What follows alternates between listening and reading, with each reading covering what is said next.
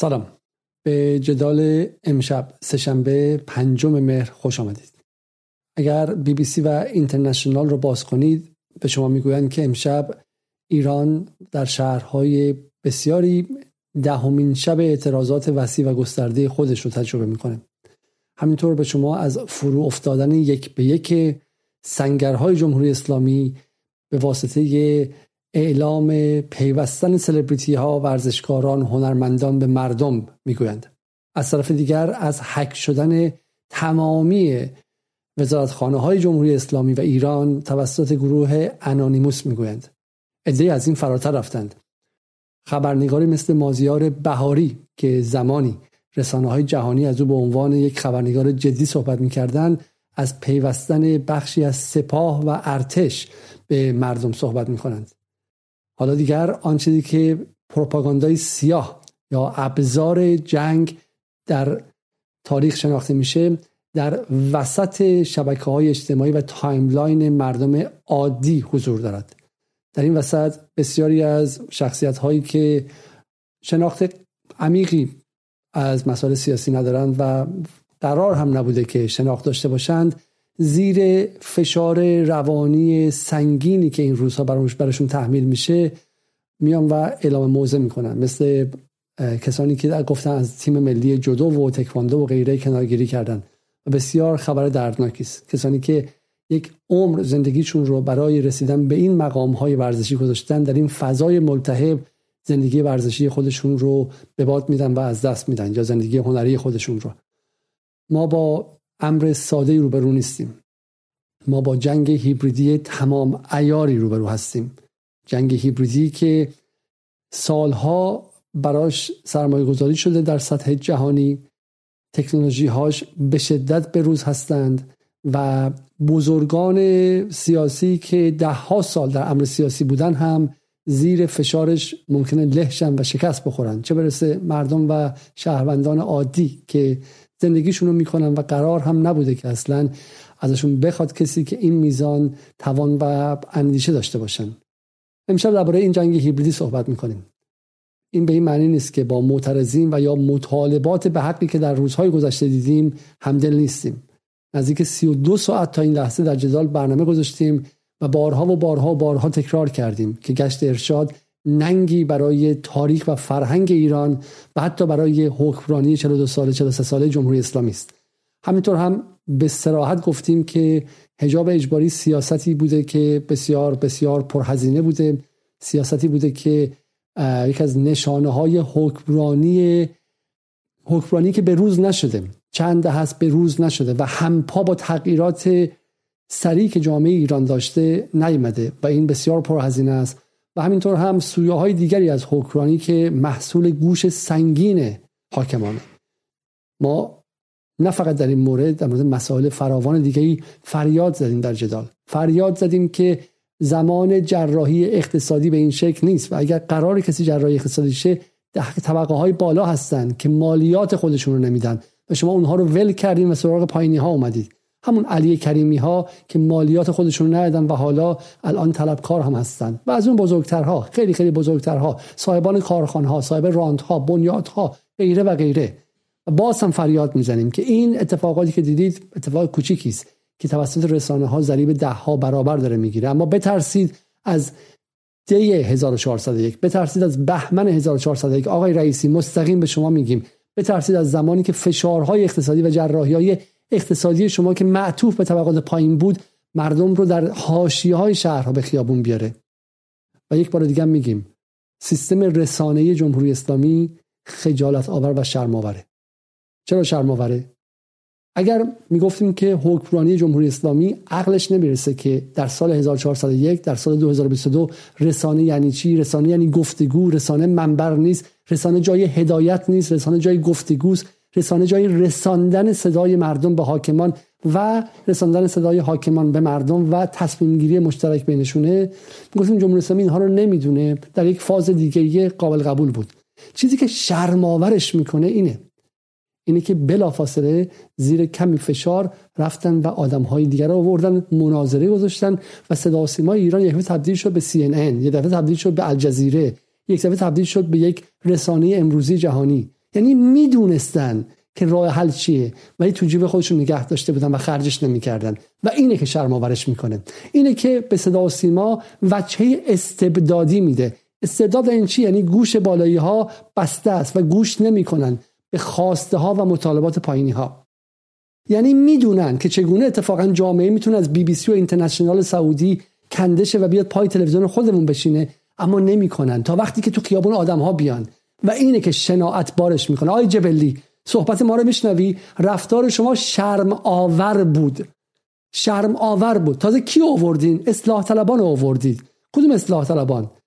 اگه اصلاح طلبان در این سالها ضربه زدن به منافع ملی ایران که زدن سر قضیه برجام سر قضیه FATF چرا سعید شریعتی و شهاب تبا تبایی دوباره برگردین آوردین؟ 85 میلیون نفر دیگه مردم ایران هستن. چرا وقتی می‌خواین فضا رو باز کنید به جای اینکه به صدای مردم واقعی گوش کنید باز میرید اون فرقه دیگر رو برمیدارید میارید از قبیله این یک به قبیله دو میرید. انگار راه حلی نیستش.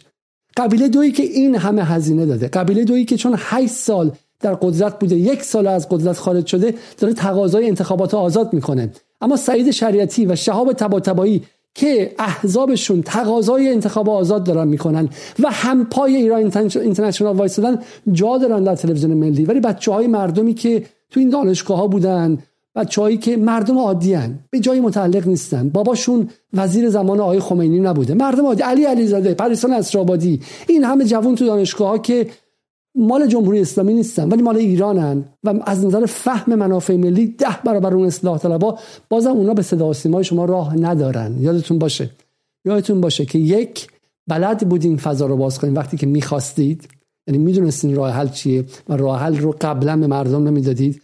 و دو وقتی این فضا رو باز می‌کردید از قبیله یک به قبیله دو و برعکس نه از قبیله یک به مردم عادی. یک نکته دیگه بگم. امیدواریم امیدواریم و امیدواریم که یک وقت خدای نکرده اشتباهی که در سالهای گذشته انجام دادید و تکرار نکنید. و بچه های مردم از جوانان عادی داریم میگیم. جوانان عادی که تو خیابون بودن مطالبه داشتن خسته بودن معترض بودن هرچی اصلا ذهنشون با شما همراه نبود. نیارید اونها رو جلوی دوربین بگذارید و ازشون اعتراف اجباری بگیرید. این کار رو قبلا هم کردید. سر قضیه مازیار ابراهیمی و غیره و این کار رو نکنید. اگر واقعا کسی بود که مدارکی داشتید اسنادی داشتید که اینها به جایی وصل بودن کار مسلحانه کردن متفاوته ولی بچه های 16 17 ساله این کار رو نکنید. و پیشنهاد ما به شما اینه که اینها رو بیارید در یک اتاقی با مشاوران اجتماعی با مسئولان آموزش پرورش مسئولان وزارت فرهنگ مسئولان وزارت کار. ببینید اصلا خواسته هاشون چیه؟ یک بار به اینها گوش کنید. هیچ اتفاق عجیبی نمیفته ما در چهار پنج شیش اسپیس جدال یا میدان جدال این کارو کردیم و به این بچه ها گوش کردیم. هیچ اتفاق نیفتاد. اومدن بالا نه توهین کردن نه حرف عجیبی زدن. مطالبه داشتن مطالبه داشتن. بغلشون هم بچه حزب الله اومد با همدیگه گفتگو کردن. هیچ اتفاقی نیفتاد. ما در جدال با دست خالی.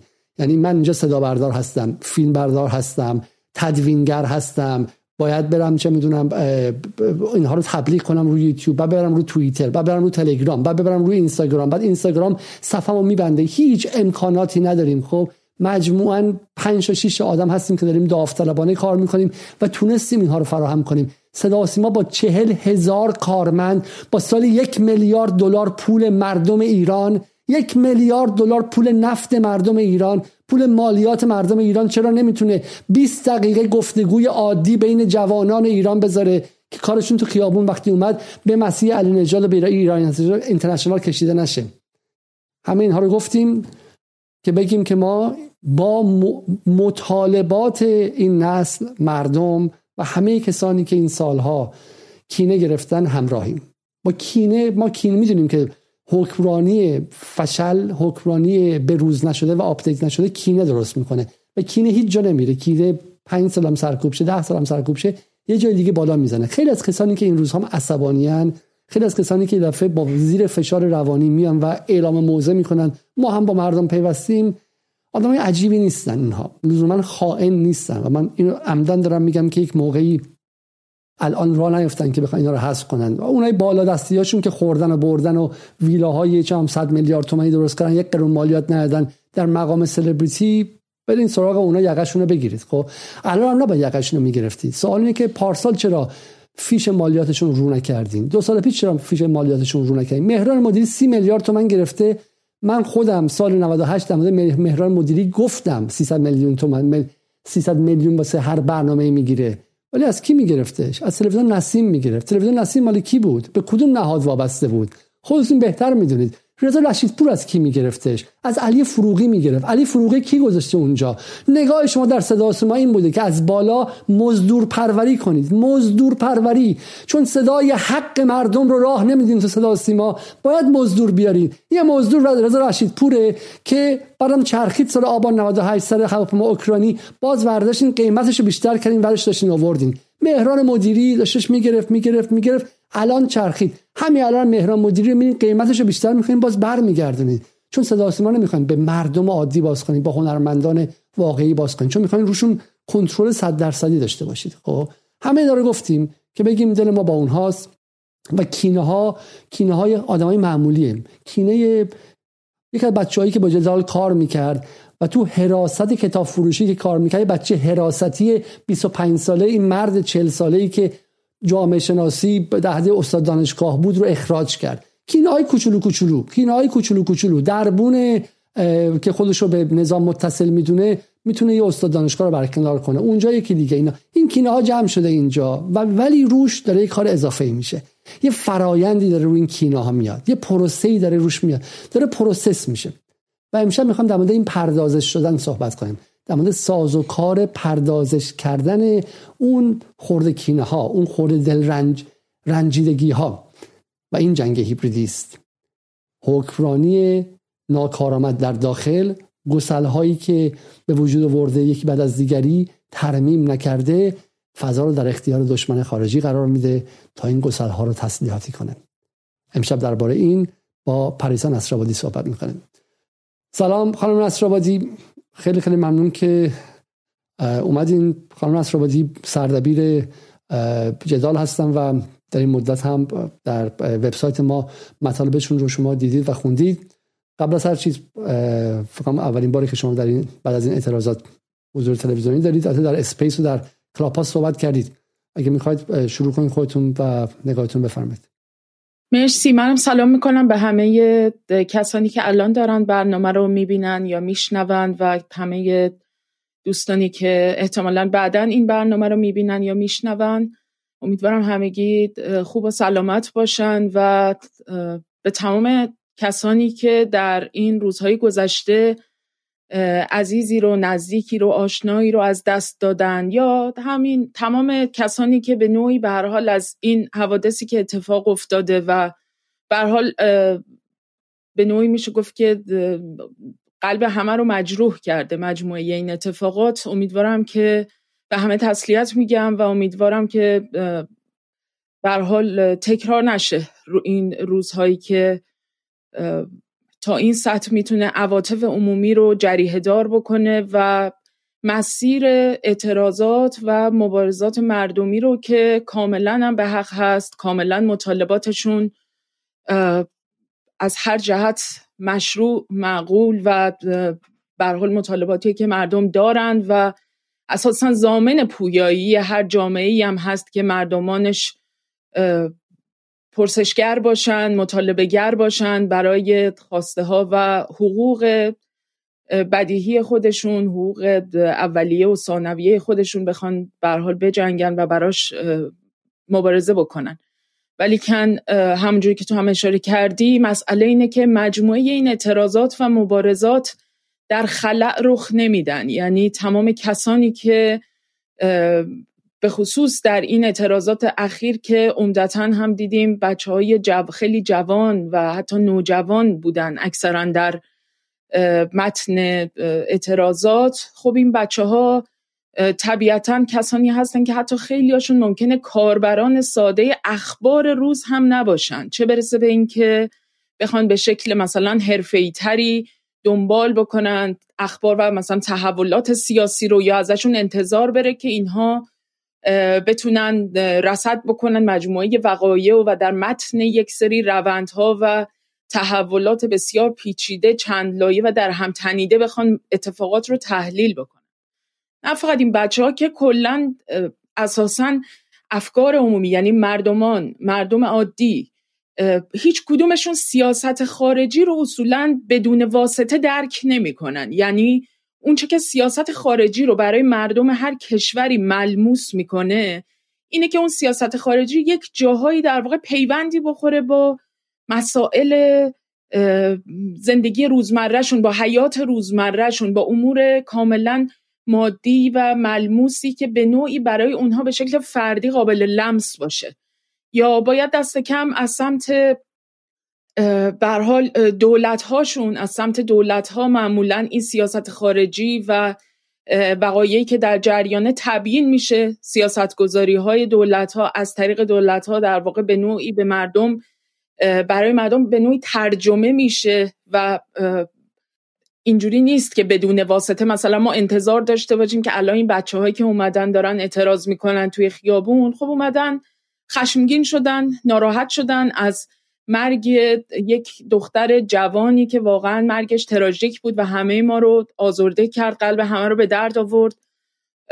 همه خشمگین شدن. چیز اصلا اساسا هم چیز اتفاق در واقع غیر قابل پیش بینی هم نبود. یعنی خیلی ها از پیش از تابستون داشتن صحبت می‌کردن که اگر این روند بخواد مثلا ادامه پیدا بکنه احتمالا اتفاقات خوشایندی در طول تابستون مثلا نخواهد افتاد یا حجم فشارها و این باری که به حال روی دوش مردم روی فکر مردم رو ذهنشونه اینها ممکنه مثلا خیلی سنگین بشه و سرریز بکنه.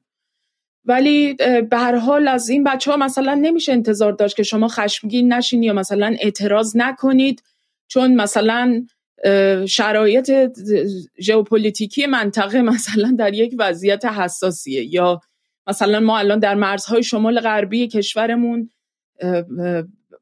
وضعیت بحرانی داریم. یک شرایط استراری ممکنه به مرزها حاکم بشه.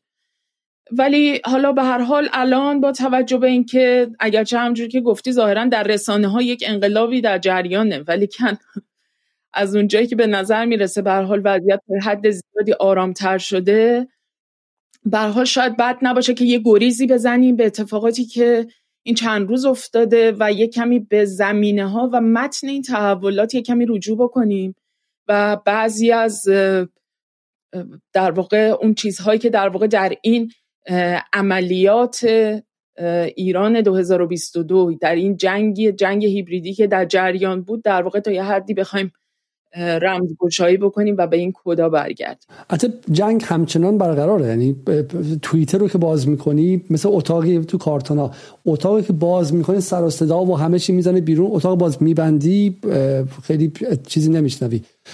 در فضای داخل کشور فضا به حالت عادی نه الان. نزدیک یک هفته است که از تقریبا سه شنبه هفته پیش فضا به حالت عادی برگشت. تجمعات اصلی یک شنبه دوشنبه بودش و ولی خب بی بی سی رو که باز می‌کنی اینترنشنال رو که باز می‌کنی انقلابی تمام ایار در جریان رسانه های خارجی رو که باز می‌کنی. من دوستان ایرانی دوستان غیر ایرانی تماس می‌گیرن که آیا مثلا چم ایران در حال فروپاشی است در حال انقلاب پروازها آیا قطع شده و غیره اون فضا رو به شما میده. و یک نکته فقط من بگم اینکه امروز قرار بود اعتصاب سراسری دیروز قرار بود اعتصاب سراسری بشه. درسته؟ دوشنبه. آره ظاهرا دوشنبه و چهارشنبه گفته بودن که ظاهرا اعتصاب قرار برگزار بشه. از سمت نشانه...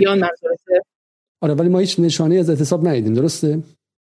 فکر می‌کنم یعنی خبری که حاکی از این باشه که در واقع اعتصاب گسترده ای توی سطح وسیع رخ داده باشه به نظر نمی‌رسه. رخ داده باشه. بسیار خوب. حالا من من تصویر شما جابجا شد به نظر من. خب بسیار خوب. خب خانم نصرآبادی به نظر من از بحث رابطه اتفاقاتی که در ایران افتاد فقط لطفا این تصویرتون درست کنید. تصویر شما فقط لپتاپتون جابجا شد و خیلی دور شد این یک دفعه شما. بسیار خوب. این سرتون درست شد؟ نه سر لپتاپ پایین تر بیاد. بسیار خوب. امروز آرش صبحانی پرسیده بود که شما این حجم عظیم بودجه رو برای جدال از کجا میارید و واقعا من گفتم که بویژه آره چون کیفیت کارهای ما میگه آن یکی گفته که اشترا که از کجا میای فرخنده پی؟ گفت از حمام کوی, تو. گفت خود پیداست از زانوی تو. کیفیت فنی برنامه ما بعد از سه سال نشون میده که واقعا ما بودجه خیلی خیلی عظیمی داریم که احتمالا مستقیم از خود سپاه میفرستن برامون و گفتم جدال هم احتمالا مثل استارلینک از تحریم های آمریکا مستثنات گفتن نه شما حتما بفرستین بودجه ولی حالا از این شوخی گذاشته بذاریم بریم بحث اینجا. دو تا اتفاق افتاد در این روزهایی که همه چشم ها به معترضان در ایران بود. اولیش بحث درگیری های آذربایجان و ارمنستان بود و و یک, یک نکته این بود و دومیش هم بحث این بود که این ارتباط این داستان به کردستان چی بود؟ به ویژه اینکه ما شنیدیم بارزانی مثلا تماس گرفتش و تسلیت گفت و یک مجموعه اتفاقاتی در کردستان افتاد. اشنویه به شکلی گفتن سقوط کرد و غیره. برای امشب اگه میشه لنز رو یه مقدار زوم آت کنیم بیاریمش بالا و بریم سراغ ارتباط اعتراضات داخل با منطقه. خب تو این در واقع ده روز گذشته میشه گفت که اتفاقات خیلی مهمی افتاده از جهات مختلف. بعضیشون اتفاقات خوبی بودن مثل نشست سمرقند که اجلاس کشورهای عضو پیمان شانگهای بود و متاسفانه به دلیل این اتفاقاتی که افتاده بود نتونستیم بهشون بپردازیم. اتفاقات ناخوشایندی هم به حال در جریان بود که ناخوشایند که بیشتر میشه گفت نگران کننده از این نظر که یک وضعیت اضطراری به مرزهای شمال غربی ایران حاکم کرده که همچنان هم برقراره و این می‌تونست در واقع این هشدار رو بده که ممکنه که احیانا یک جنگ یا یک شکلی از درگیری نظامی در این منطقه رخ بده که ایران رو هم مجبور بکنه که در واقع در این درگیری ها دخالت بکنه. چون اگر که چنین اتفاقی میافتاد احتمالا شاعبه این بود که بخواد تغییری توی مرزها اتفاق بیفته و این در واقع خط قرمز ایران بوده و ایران از زمانی که این قائله دوم قراباغ رخ داد در دو سال گذشته بارها در مورد این مسئله مقامات مختلف تذکر دادن که ایران به هیچ عنوان دستکاری و تغییر نقشه منطقه و تغییر ژئوپلیتیک منطقه رو به هیچ عنوان بر نمیتابه و اگر چنین اتفاقی بیفته قطعا دخالت خواهد کرد و واکنش نشون خواهد داد. به هر حال همونجور که توی این نقشه داریم می‌بینیم ما یک منطقه‌ای داریم که شاید بیشتر از 100 ساله که مورد مناقشه است. منطقه قراباق کوهستانی که اینجا ما به رنگ به رنگ کرم رنگ فکر می‌کنم می‌بینیم و اینجا به حال منطقه ای هستش که از دهه 90 یک دور جنگ قراباق اتفاق افتاد. مجددا سال 2020 جنگ دوم قراباق رو ما در این محدوده داشتیم و مسئله اینه که کشور در واقع آذربایجان می‌خواد تلاش بکنه که این منطقه رو بگیره. منتقد هستن که این منطقه تاریخا مال ما بوده. بعد از انقلاب اکتبر و به وجود اومدن کشور شوراها اتحاد جماهیر شوروی این منطقه در واقع به, به ارمنستان داده شده و در حالی که این منطقه تاریخا مال ماست. بخشی از در واقع جغرافیای فرهنگی و تاریخی ما بوده. و حالا آذربایجان به هر حال می‌خواد این منطقه رو اشغال بکنه ولی از اون مهمتر اینه که با توجه به اینکه جمهوری خودمختار نخجوان هم در سمت چپ نقشه که بینندگان می‌بینن که به آذر نوشته شده جمهوری آذربایجان می‌خواد تلاش بکنه که در واقع اون تیکه خاکستری رو به سمت نخجوان در واقع پیوند بزنه و این فاصله ای رو که در واقع خاک ارمنستان به حساب میاد رو از آن خود بکنه.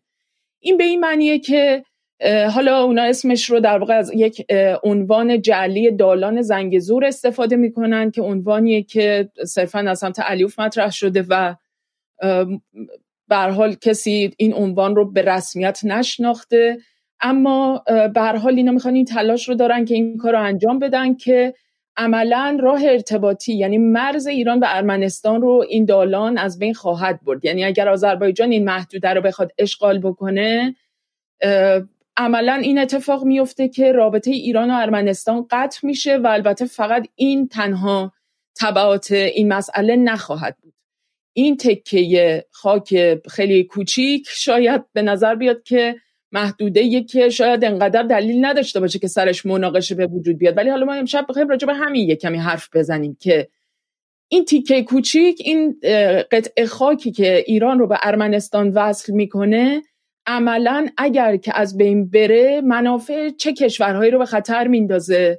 و این دستکاری در ژئوپلیتیک منطقه عملا پروژه چه دولتهاییه و چه منافعی دارن در این.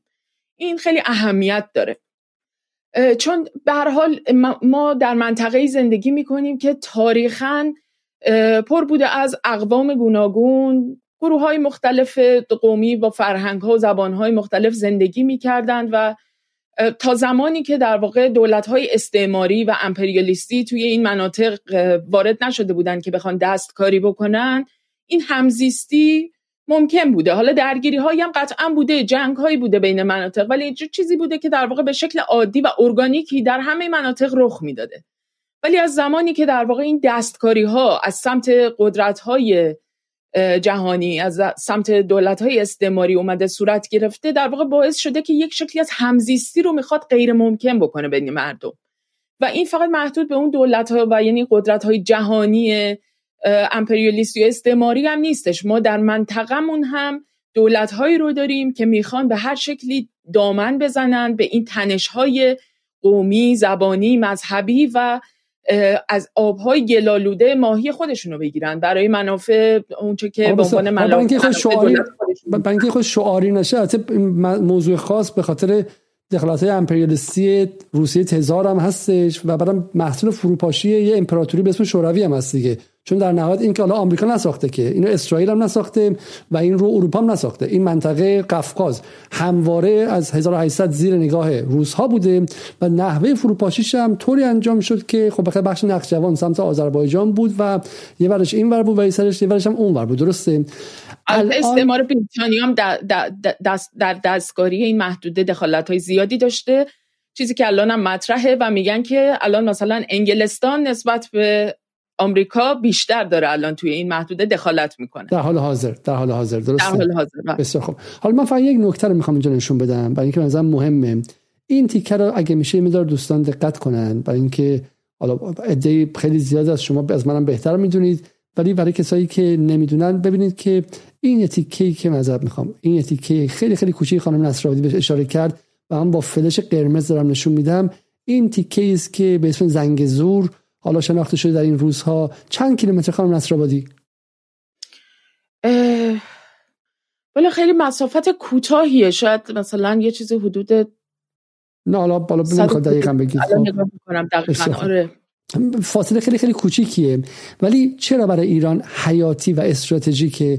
به این علت که رابطه ایران و ارمنستان اینجا و همینطور هم ایران از ارمنستان می‌تونه بره و وارد اروپا شه. دقیقا. این در واقع بحث بر سر مسیر تنفس ایران به سمت اروپا است. خب دقت کنید که به نظر کوچیک میاد به نظر بی اهمیت میاد. ولی از اون جایی است که واقعا اگر نباشه ایران عملا محاصره میشه. و هر گونه ارتباطش با اروپا یا واسطه ترکیه اردوغانی میشه که فردا ممکنه که دلش بخواد به ایران راه بده یا ایران راه نده یا اینکه بعد التماس الهام علیوفی هم بکشه که حالا امشب توضیح خواهیم داد که به کجا وصله. برای همین دعوا بر سر یه بخش خیلی خیلی کوچیکه و دعوا در ظاهر بین ارمنستان و آذربایجانه. اما تبعاتش به صورت خیلی وسیعی برای اقتصاد ایران و 20 سال آینده ایرانه. یعنی همون بچههایی که الان تو خیابون دارن دعوا می‌کنن و 18 سالشونه و برای مطالبه به حق حالا روسری داشتن نداشتن میجنگن الان به 40 سالگی که برسن جی دی پیشون توسط این قضیه می‌تونه بالا و پایین شده باشه و پولی که تو جیبشون میره ممکنه که به جای اینکه مثلا چم سالانه جی دی پی بر کپیتاشون درآمد سالانه سرانه شون مثلا باشه 15 هزار دلار بشه چم 10 هزار دلار. و یکی از چیزهایی که تاثیر عمده می‌تونه بذاره اینجاست.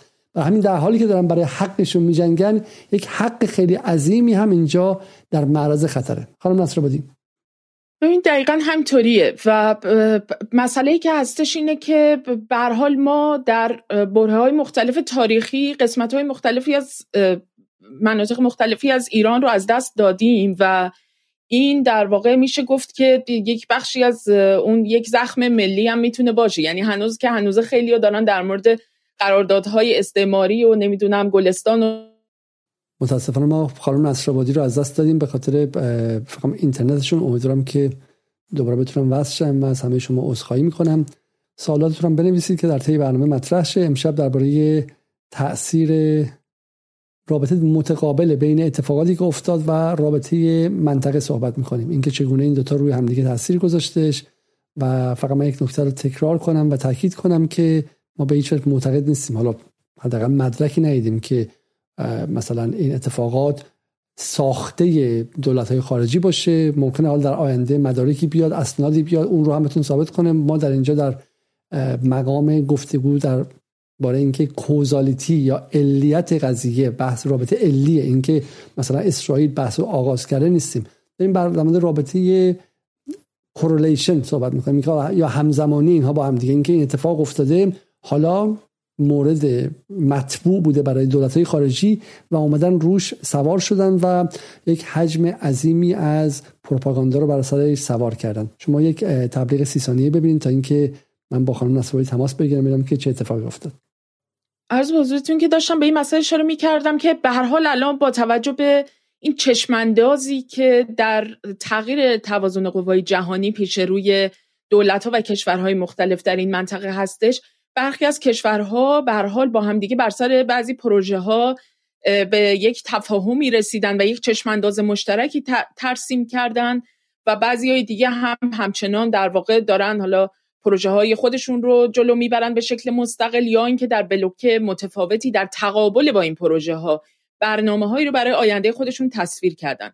الان در این شرایط با توجه به پروژه های بسیار مهمی که توی منطقه جریان داره بخشی از این پروژه ها برمیگرده به نقشه انرژی که به هر حال این محدوده کشوری مثل روسیه، ایران و به حال کشورهایی که در آسیای میانه هستند خود آذربایجان اینها به حال کشورهایی هستند که خیلی مهم هستند در اینکه نقشه تأمین انرژی مناطق دیگه به چه صورتی بخواد در بیاد.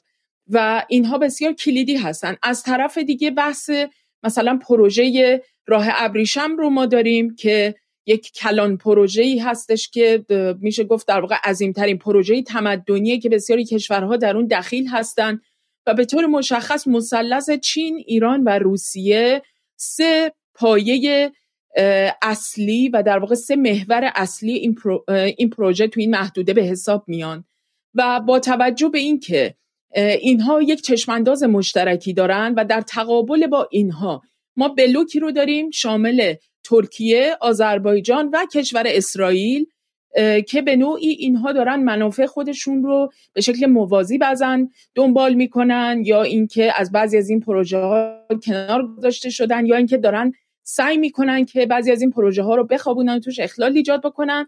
و به هر حال مقصودم اینه که این پروژه ها بسیار پروژه های سرنوشت سازی هستند توی چشم اندازه میان مدت و بلند مدت منطقه و این تقابلی که داره توی این درگیری ها و نبردهای ژئوپلیتیکی داره خودش رو نشون میده عملا داره نشانگیری می‌کنه بعضی از این پروژه ها رو. پس برای همین خیلی مهمه که ما بدونیم پشت یک مناقشه ای که به نظر شاید بی اهمیت بیاد یک تیکه مرز 40 کیلومتری 45 کیلومتری که در واقع ارتباط ما رو با کشوری مثل ارمنستان قطع می‌کنه و شاید به نظر در ظاهر مهم نباشه چه در واقع منافعی نهفته این قضیه چه ابعاد پر اهمیت و جدی داره. بسیار خب حالا بذار برای اینکه به فضا ملتهب اول من از مخاطبان می‌خوام که صبور باشن با ما به ویژه اونهایی که به مقدار مشکوکن و الان بیشتر احساس می‌کنن که چرا اصلا در وسط اعتراضات و مطالبات شما اومدید یک مسئله ژئوپلیتیک رو مطرح کردید با ما صبور باشید. بذارید ما بدون 20 دقیقه اول سطح مناقشه رو و سطح درگیری و لایه درگیری رو توضیح بدیم و بعد در نهایت توضیح میدیم که چرا این می‌تونه اونقدر برای کشوری مثل اسرائیل طمع برانگیز باشه که بخواد بیاد و قوای hybridیش رو فعال کنه قوای ترکیبیش رو فعال کنه که بخواد به این قضایایی که در داخل ایران میاد ضریب بده و اگر داره مثلا به صورت طبیعی و ارگانیک بعد از دو روز فروکش می‌کنه کاری کنه که طولانی تر شه و همینطور هم در فضای بیرونی تصویرش طوری باشه که انگار در حال انفجار و گر گرفتن باشه و حتی مثلا تهییج کنه عده‌ای از جوان ها رو که بریزن تو خیابون و کشته شن و غیره و برای همین نشون بدیم که چگونه چقدر اصلا اهمیت داره. برای همین یه 20 دقیقه با ما, فع... با ما صبور باشین که اصلا بریم رو قضیه ژئوپلیتیک. خانم نصرآبادی شروع کنیم. بفرمایید شما. ببینید بذارید در مورد این مسئله صحبت بکنیم که اسرائیل در واقع توی این منطقه چی می‌خواد؟ اسرائیل اینجا چی کار می‌کنه؟ یعنی باید ببینیم که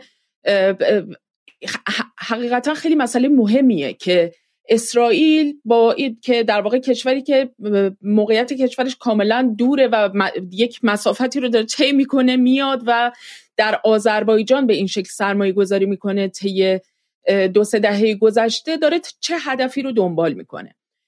از اونجایی که اسرائیل به حال متحد استراتژیک و درجه اول ایالات متحده توی این منطقه به شمار میاد خب لبات خیلی ها فکر می‌کنن که حتما دست امپریالیسم ایالات متحده هم تو کاره و در واقع اینجا دارن منافع مشترکی رو دنبال می‌کنن.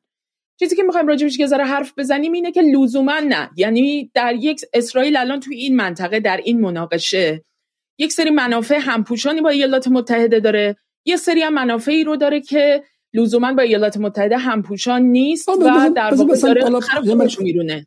بس بس این سوالو به این شکل مطرح کنیم. شما الان ادعا داری می‌کنید که اسرائیل اینجا به شکلی منافع خیلی خیلی خاصی داره. به من بگید اصلا چرا؟ چه منافعی داره؟ مثلا بریم ساده شروع کنیم خب؟ چه منافع اسرائیل داره اینجا؟ حالا قبل از اینکه اصلا بخوام پیچیدهش کنیم بریم سراغ آمریکا و غیره. منافع اسرائیل توی این مناقشه ارمنستان و ایران چیه؟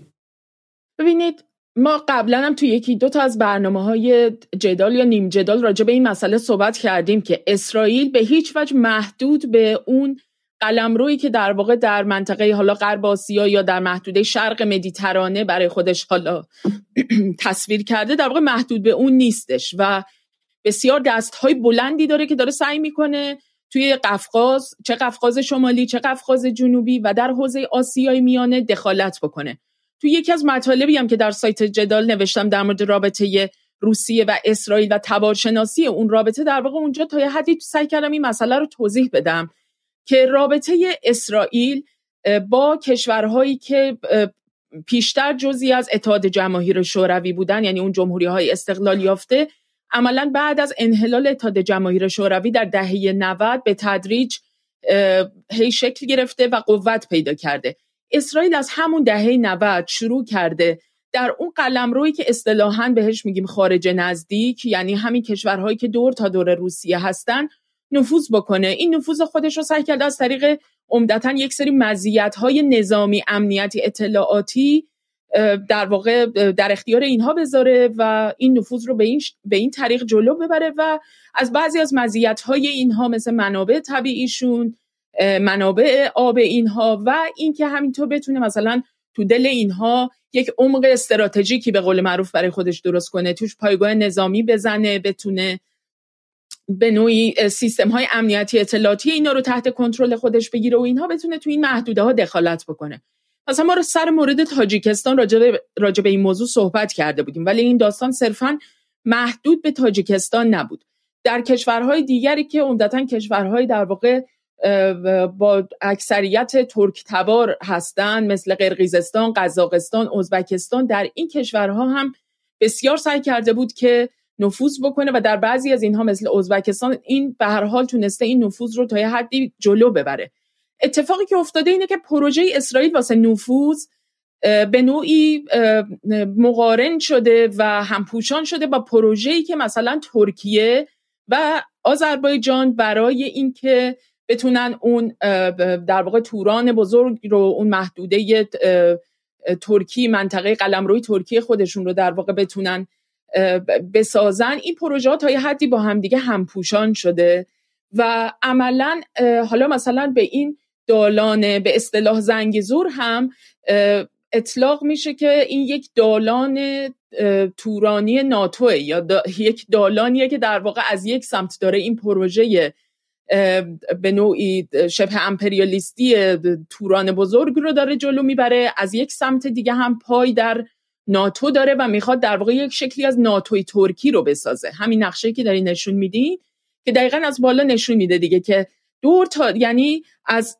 ترکیه تا بیاد به محدوده آذربایجان تا در واقع ترکمنستان تاجیکستان قرقیزستان قزاقستان و همینطور در واقع بره جلو تا بخشی از چین رو حتی بتونه بگیره منطقه‌ای که اویغورها در اون زندگی می‌کنن ایالت سینکیانگ یا شینجیانگ مغولستان و اینها رو در واقع بتونه تا شرق روسیه رو از به نوعی از آن خودش بکنه. این یک سناریویی که به هر حال در دستور کار پروژه بسیار جاه طلبانه که در توهمات آنکارا بوده و سعی کرده که این رو در واقع بستش بده به کشورهای دیگه که البته همشون هم به یه درجه با همدیگه همکاری نمی‌کنن. پس به عباراتی من الان برای اولین بار متوجه شدم. پس در واقع این بحث پانتورکیزم و توران بزرگ یک همپوشانی هم می‌کنه با منافع ایالات متحده. چون وسیله میشه برای دور زدن یک کمربند حالا موقع کمربند سبز میکشیدن. کمربند ترکی اطراف روسیه. درسته؟ دقیقا. و حالا این پروژه در واقع به نوعی میاد از طریق حالا چه همین ناتوی ترکی چه از طریق این دالانها یا کریدورهای اقتصادی امنیتی که تعریف می‌کنه در این دل این پروژه میاد نه فقط روسیه که ایران و چین رو هم محاصره می‌کنه. یعنی در واقع این پروژه پروژه به نوعی برای جداسازی ایران، چین و روسیه از همدیگه برای اینکه در واقع اون مجموعه ای از اون پروژه های مشترکی که اینها تو چشم اندازشون دارن رو بتونه فشل بکنه و از کار بندازه و مختل بکنه. در این می‌خواد اخلال ایجاد بکنه. حالا این پروژه می‌تونه یه پروژه عظیمی مثل همین راه ابریشم جدید باشه که ایالات متحده حتی از حمله نظامی چین به تایوان بیشتر میترسه از این تر چون عملا کل مزیت های اقتصادی ایالات متحده رو دود می‌کنه و به هوا میفرسته و اساسا اون جایگاه هژمون ایالات متحده رو به طور کلی به چالش می‌کشه. از طرف دیگه هم با توجه به اینکه این محدوده محدوده که بسیار به لحاظ منابع طبیعی غنیه و در واقع این منطقه اوراسیا همین محدوده ای که در واقع داریم الان در موردش تو این دوران به عنوان اوراسیاگرایی جدید ازش صحبت می‌کنیم یا اینکه یک منطقه ای که قلب جهان از دیرباز دونسته می شده از سمت اروپایی ها و ایالات متحده همچنین. اینها در واقع این محدوده رو می‌خوان از آن خود بکنن تا بتونن توش نفوذ بکنن. حالا ترکیه یه سری پروژه ها داره برای خودش که می‌خواد اینو از طریق همین دالان تورانی یا ناتوی ترکی و اینها دنبال بکنه. ایالات متحده از این بعدش نمیاد. طبعا تا یه جایی می‌تونه در واقع با توجه به خصوص اینکه ترکیه عضو ناتو هم هست و اینها می‌تونه ازش امتیازاتی بگیره بابت این قضیه و بعدش نمیاد که این بتونه جلو بره تا یه حدی. از طرف دیگه ترکیه آذربایجان هم خیلی دومش گره خورده به ترکیه. از یه سمت از یک سمت هم با آذربای... با اسرائیل بسیار هماهنگه. ولی خب اسرائیل علاوه بر اینها منافع بسیار گسترده تری از ایالات متحده داره. یعنی اسرائیل به طور مادی و خیلی مستقیم تر از ایالات متحده منتفع میشه. اگر که چنین پروژه هایی بخواد توی منطقه پیش بره. یعنی پروژه هایی که اسرائیل واسه این محدود داره. انتقال آب از تاجیکستان توی جنگ هیدرولیکی که ما توی این منطقه خشک محدودمون داریم از یک طرف می‌تونه به اونجا باشه یه پاش یه پای دیگهش می‌تونه اینجا باشه که در واقع بتونه به بخشی از منابع انرژی که توی این منطقه هستن مهار بزنه و اونها رو تو اون نقشه انرژی مورد نظر خودش بگنجونه و نقشه توزیع انرژی رو عملا در انحصار خودش بگیره. به نوعی خودش رو تبدیل بکنه به هاب انرژی این محدوده که با تسلط کامل داره این توزیع انرژی رو به اروپا به شرق, آس... شرق آسیا به جنوب آسیا به همه این مناطق می‌تونه تحت کنترل بگیره. از لحاظ امنیتی هم براش طبعا خیلی مهمه که بتونه هرچه نزدیکتر به ایران باشه. چون اسرائیل تلاشی که داره چه از طریق تلاشی که تو مثلا منطقه اقلیم کردستان در عراق این در واقع سعی کرده این پروژه رو جلو ببره چه از طریق احداث مثلا غیر رسمی برخی پایگاه نظامی توی آذربایجان و همکاری های اطلاعاتی امنیتی با این کشورها سعی می‌کنه هی خوش رو به مرزهای ایران نزدیک بکنه تا بتونه به عنوان یک تهدید دائمی برای ایران در مرزهای ایران در کرانه های ایران حضور داشته باشه تا بتونه دستهای ایران رو کوتاه بکنه. یعنی نیرو به خصوص برای اینکه مثلا بتونه ایران رو به نوعی محدود بکنه تا فرزن بتونه اون پروژه هایی که داره واسه مناطق گازی مشترکش با لبنان که مثلا ایران دخالت نکنه و مثلا یا احیانا ایران از طریق حزب الله در واقع مداخله ای نداشته باشه تا بتونه پروژه های خوش جلو ببره. حالا حالا اینجا من می‌پرسم از شما که آیا بین این خواسته اسرائیل با منافع ایالات متحده هم پوشانی هست یا نه؟ هم همپوشانی هست در یک سری محدوده هایی از جمله اینکه اگر که اسرائیل در واقع موفق بشه که با دخالتی که الان داره در این مناقشه ارمنستان و آذربایجان می‌کنه این تنش ها رو تبدیل بکنه به یک جنگی که دولت هایی مثل ایران و روسیه رو که به شکل طبیعی با توجه به اینکه این محدوده محدوده استراتژیکیه براشون در این جنگ دخالت خواهند کرد به شکل نظامی درگیر خواهند شد. این اتفاق از لحاظ از منظر ایالات متحده بسیار مطلوبه. چون ایالات متحده در شرایط کنونی داره سعی می‌کنه روسیه رو به نوعی تمرکزش از روسیه تمرکز زدایی بکنه با توجه به اینکه روسیه الان در محدوده اوکراین درگیره و همونجور که می‌دونید الان رفراندومی هم برگزار شده که با درصد بالایی مردم چهار استان در در واقع اوکراین در این رفراندوم درخواست دادن که الحاق بشه مناطقشون به روسیه. و به حال روسیه در اوکراین درگیره و به نظرم نمیاد که فعلا حالا حالا ها برنامه‌ای داشته باشه برای اینکه بخواد به هیچ عنوان عقب نشینی بکنه. یعنی به هر حال اون هم داره کماکان جلو میره.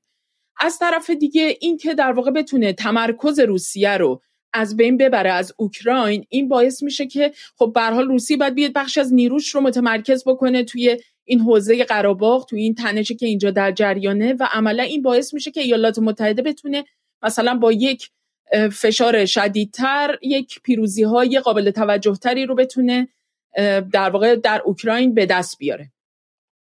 اتفاق دیگه ای که برای ایالات متحده بسیار مطلوبه اینه که خب در مورد این موضوع هم ما صحبت کردیم که ایالات متحده یکی از سیاست هایی که اساسا داشته بعد از اتحاد فروپاشی اتحاد جماهیر شوروی این بوده که در سعی اولا که دونه دونه از سال 99 شروع کرده تمام کشورهای بلوک شرق یا عضو پیمان ورشوی سابق رو در واقع اومده عضو ناتو کرده یا اینکه سعی کرده در واقع کشورهایی که بسیار نزدیک روسیه هستن رو همین کمربند محاصره رو از طریق عضویت این کشورهای کوچکتر در ناتو و اینکه بتونه پایگاه های آمریکایی رو در اونها قرار بده در واقع روسیه رو به این شکل تحت فشار و محاصره قرار بده. خب این به این معنیه که در واقع ایالات متحده دائما داره سعی می‌کنه در خودش رو نزدیک بکنه به مرزهای روسیه و یه پاکت هایی یک منفذهایی در نزدیکی روسیه به وجود بیاره و احداث بکنه. خب با این اتفاق اگر که در واقع این جنگ بخواد جلو بره و مثلا آذربایجان بتونه اون مناطق ارمنستان رو اشغال و از آن خود بکنه که طبیعتا در سطح بین المللی همینا میان بر مبنای سوء استفاده که از حقوق بین الملل و کنوانسیون های بین المللی به سادگی انجام میدن می‌تونه در واقع این رو به رسمیت بشناسه به سرعت و بعد اتفاقی که میفته اینه که بحث عضویت آذربایجان در ناتو رو اینها قطعی خواهند کرد. و اینجا در, در واقع جاییه که باز دوباره روسیه و ایران رو به شکل همزمان مورد تهدید قرار میدن. باز همین چیزیه که برای ایالات متحده مطلوبه. یعنی اگر اسرائیل بتونه این مناقشه رو به این سمت بکشونه چرا که نه؟ یه خود غیر واقعی به نظر میاد. اولا که آذربایجان اگه منطقهش تحت مناقشه باشه مثل اوکراین نمی‌تونه وارد ناتو شه. دوم که مخاطب می‌پرسه که اگر آمریکا دنبال پیوند اضافه کردن آذربایجان به ناتو بود چرا خانم نانسی پلوسی بلند شد رفتش به یروان و اعلام حمایت از ارمنستان کرد؟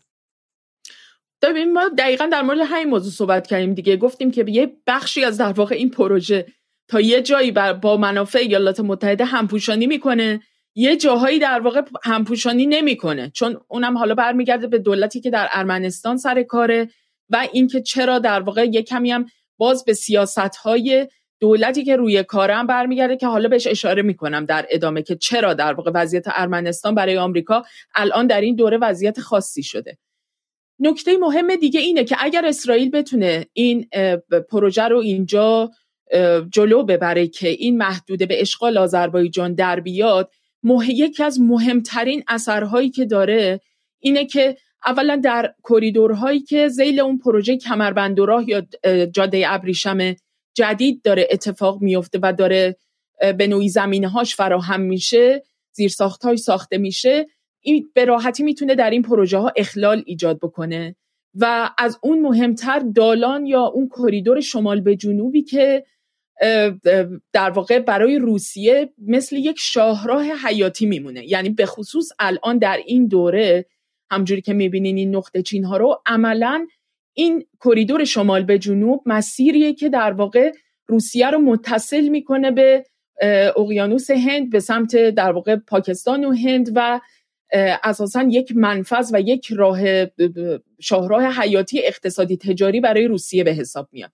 اگر این مسیر قطع بشه یعنی در واقع این مرزی که ایران با ارمنستان داره از بین بره صرفا یک سری یک مسیر آبی برای در واقع روسیه باقی میمونه که باید یه مسیری رو از در واقع دریای کاسپیان به شکل آبی یک کریدوری رو طی بکنه و این به لحاظ صرفه اقتصادی و با توجه به اون حجم تبادلات تجاری که روسیه داره به هر حال براش خیلی امر مطلوبی نیستش. و مسئله که هستش اینه که این توضیح برای مخاطب بدم توضیح برای مخاطب بدم. پس پس برگردیم به اینجا برگردیم به اینجا. یه مقدار مخاطب از من خیلی لازمه که این نکته خاص ببینید پس ببین یک یک دالان خیلی خیلی کوچیک اینجا 40 50 کیلومتر کیلومتری به اسم زنگ زور که گرفتنش راه ایران به ارمنستان رو قطع می‌کنه. راه ایران به اروپا رو هم قطع می‌کنه. و در کنارش این شاهرایی که از بمبئی هند شروع میشه به چابهار میاد. از زاهدان به پاکستان وصل میشه از بندر عباس می‌تونه بیاد. بره به تهران. از اونجا وارد شه و مستقیم روسیه رو به صورت زمینی به آبهای گرم و به اقیانوس هند وصل کنه رو از بین می‌بره. حالا خیلی جالبه که چرا الان این اتفاق سنگین میشه؟ برای اینکه دست روسیه توی گردوی در جبهه غربش در اوکراین درگیره به شدت. و, و اونجا گرفتار شده بال تصاویری داره میاد گفته میگم شکست خورده یه روز میگن پیروز شده و غیره. اونجا بخش عمده از نیروهاش درگیرن اعلام کرده که ما می‌خوایم نیروی رزرو بگیریم 300 هزار تا نیروی اضافه می‌خوایم و غیره. برای همین بهترین وقتی که از جای دیگه فشار بهش اضافه کنن و روسیه هم دستش بسته است که الان بخواد در جبهه دوم درگیر شه اما سوالی که هستش اینه که در فقط تابستون دو سال پیش بود خانم نصر که روسیه. من عذر می‌خوام. آذربایجان اولین شیطنت رو در در قضیه قره انجام داد و اولین قدم ها رو برای اشغال این دالان زنگزور برداشت. و حالا ایران به خاطر مسائل خاص خودش به خاطر نگرانی از حضور میلیون ها ده ها میلیون ترک زبان در داخل ایران به خاطر اینکه آذربایجان در نهایت کشوری مسلمانه و سوگیری واضح و سریح ایران به نفع کشور ارمنستان و به علیه کشور مسلمان آذربایجان می‌تونست در داخل تبعات داشته باشه به خاطر مسائل خیلی خیلی پیچیده ای ایران نتونست دخالت خیلی زیادی کنه در پشت صحنه کمک کرد به ارمنستان اما در ظاهر دستش بسته بود. اما سوالی که اینه که پوتین همون موقع خیلی خیلی در پشت ارمنستان خالی کرده. درسته؟ ببین خب ما سال 2018 که این انقلاب رنگی در ارمنستان اتفاق افتاد و پاشینیان به عنوان یک در واقع چهره ای که مطلوب ایالات متحده و غرب بود به طور کلی به قدرت رسید که البته جز انقلاب رنگی هایی هم بود که خیلی بی درد سر به قدرت رسید. خب این برای روسیه به هیچ عنوان مطلوب نبود. یعنی این برای روسیه بسیار گرون تموم شد. و از اون زمان به بعد علا رغم این که به هر حال سعی کرد که خب می‌دونید نیروهای حافظ صلح در حافظ صلح روسیه در خاک ارمنستان هستند. بخشی نیر نیروی نظامی داره اونجا. به لحاظ تسلیحاتی و تجهیزات نظامی و اینها هم روسیه و هم ایران به ارمنستان کمک می‌کنن. ولی کن به هر حال به دو دلیل مشخص. یکی این که این در واقع پاشینیان و کسانی که در قدرت بودن به نوعی غربگرا به حساب می اومدن و روسیه تمایلی نداشت که اینها رو حمایت بکنه. از یک سمت یعنی تمایلش این بود که به نوعی یک شکلی از ناکارآمدی در دولت ارمنستان بروز بکنه و حالا چه به شکل اینکه مثلا استیزاهی صورت بگیره در پارلمان و درخواست عمومی صورت بگیره برای اینکه در واقع این دولت سقوط بکنه و اینها بتونن در واقع یک چهره ای که نزدیکتر هستش به روسیه و به سیاست های روسیه توی منطقه بتونه به سر کار بیاد سعی کردن به نوعی کجدار و مریض با پاشینیان تا بکنن و جلو ببرن ولی کن همزمان با آذربایجان هم خیلی جلوی آذربایجان هم خیلی کوتاه نیومدن. حتی در این مناقشه اخیر هم که پاشینیان در مورد این مسئله صحبت کرد که مثلا این پیمان امنیت, امنیت جمعی که روسیه ارمنستان و چند کشور دیگه این محدوده در قفقاز و آسیای میانه عضوش هستن مثلا احیانا بخوان دخالتی داشته باشن دخالت نظامی انجام بدن توی این محدوده. کرملین خیلی در واقع به شکل سربسته ای پیامی داد مبنی بر اینکه چنین سیاستی نداره کرملین برای اینکه بخواد وارد یه همچین درگیری نظامی بشه.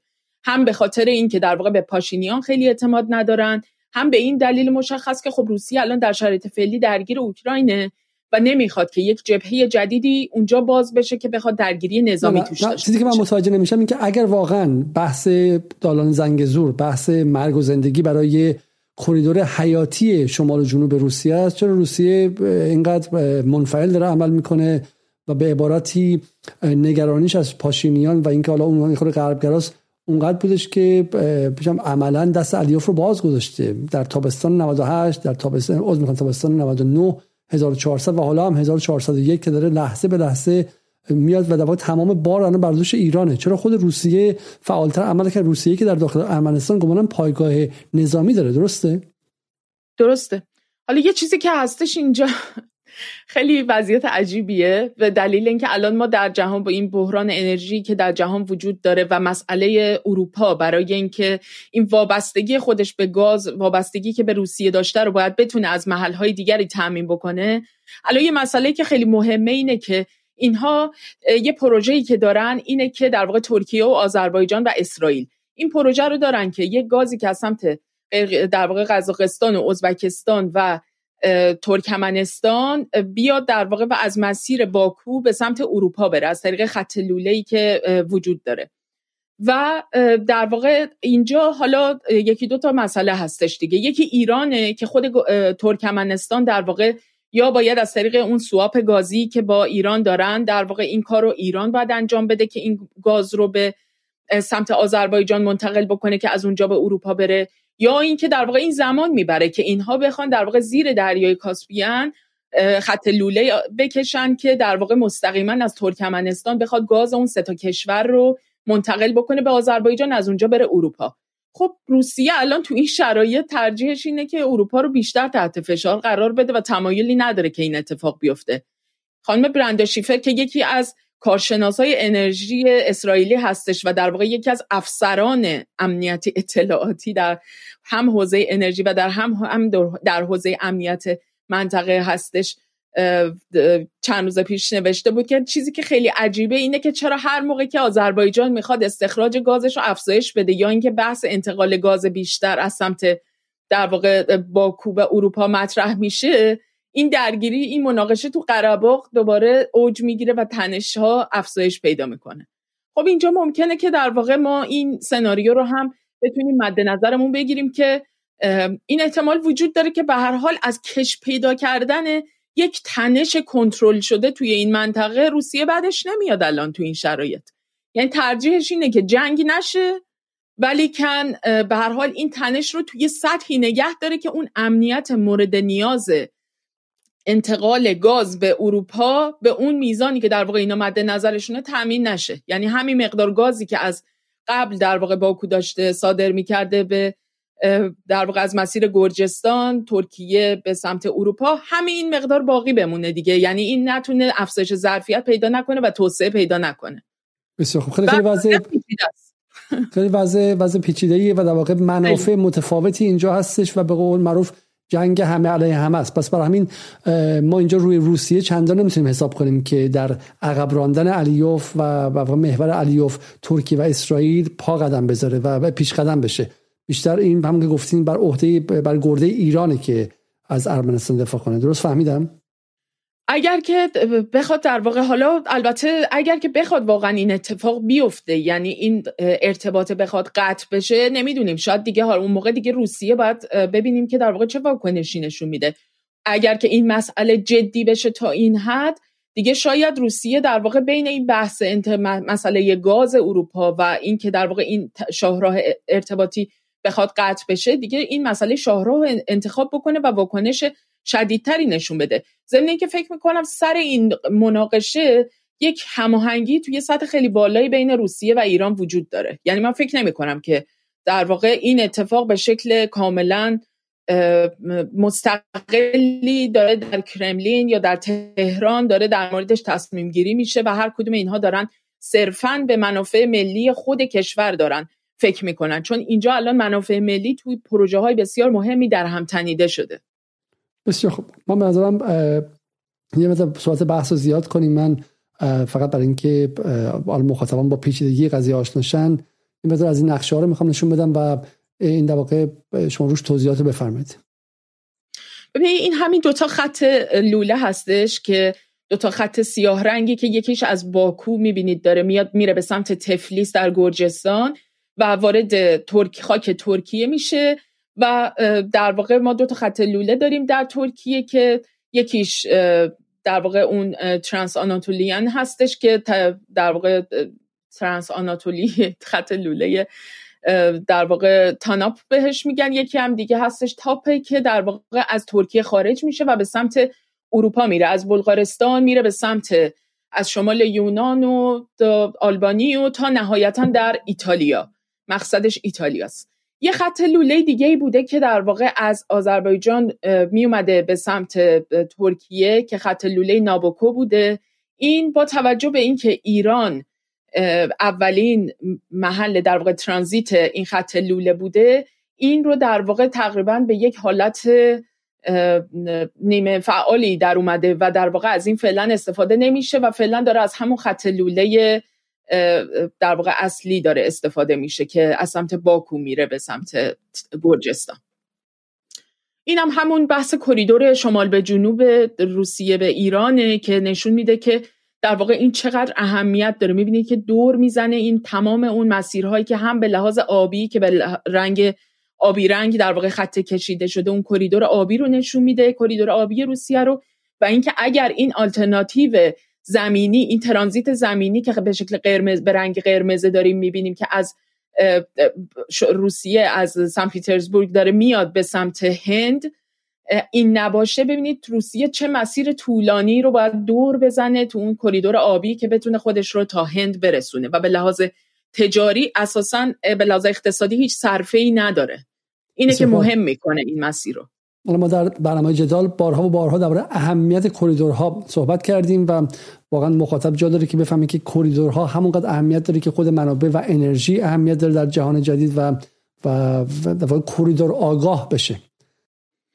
پس بذار من اینو خیلی خلاصه در چند تا در واقع در چند تا نکته خیلی بحث و خلاصه بکنم که بریم سراغ بحث بعدیمون. ببینید پس بحث اینه که اسرائیل از حضورش در منطقه در آذربایجان یعنی به طور کلی در قفقاز شمالی در قفقاز جنوبی و آسیای میانه اهداف بسیار پیچیده ای رو داره دنبال می‌کنه که به طور مشخص می‌خواد منافع اساسی ایران، روسیه و چین که عمدتا هم با هم دیگه بسیار در هم تنیده شدن در این دورانه به خصوص اینها رو در واقع می‌خواد بهش ضربه بزنه.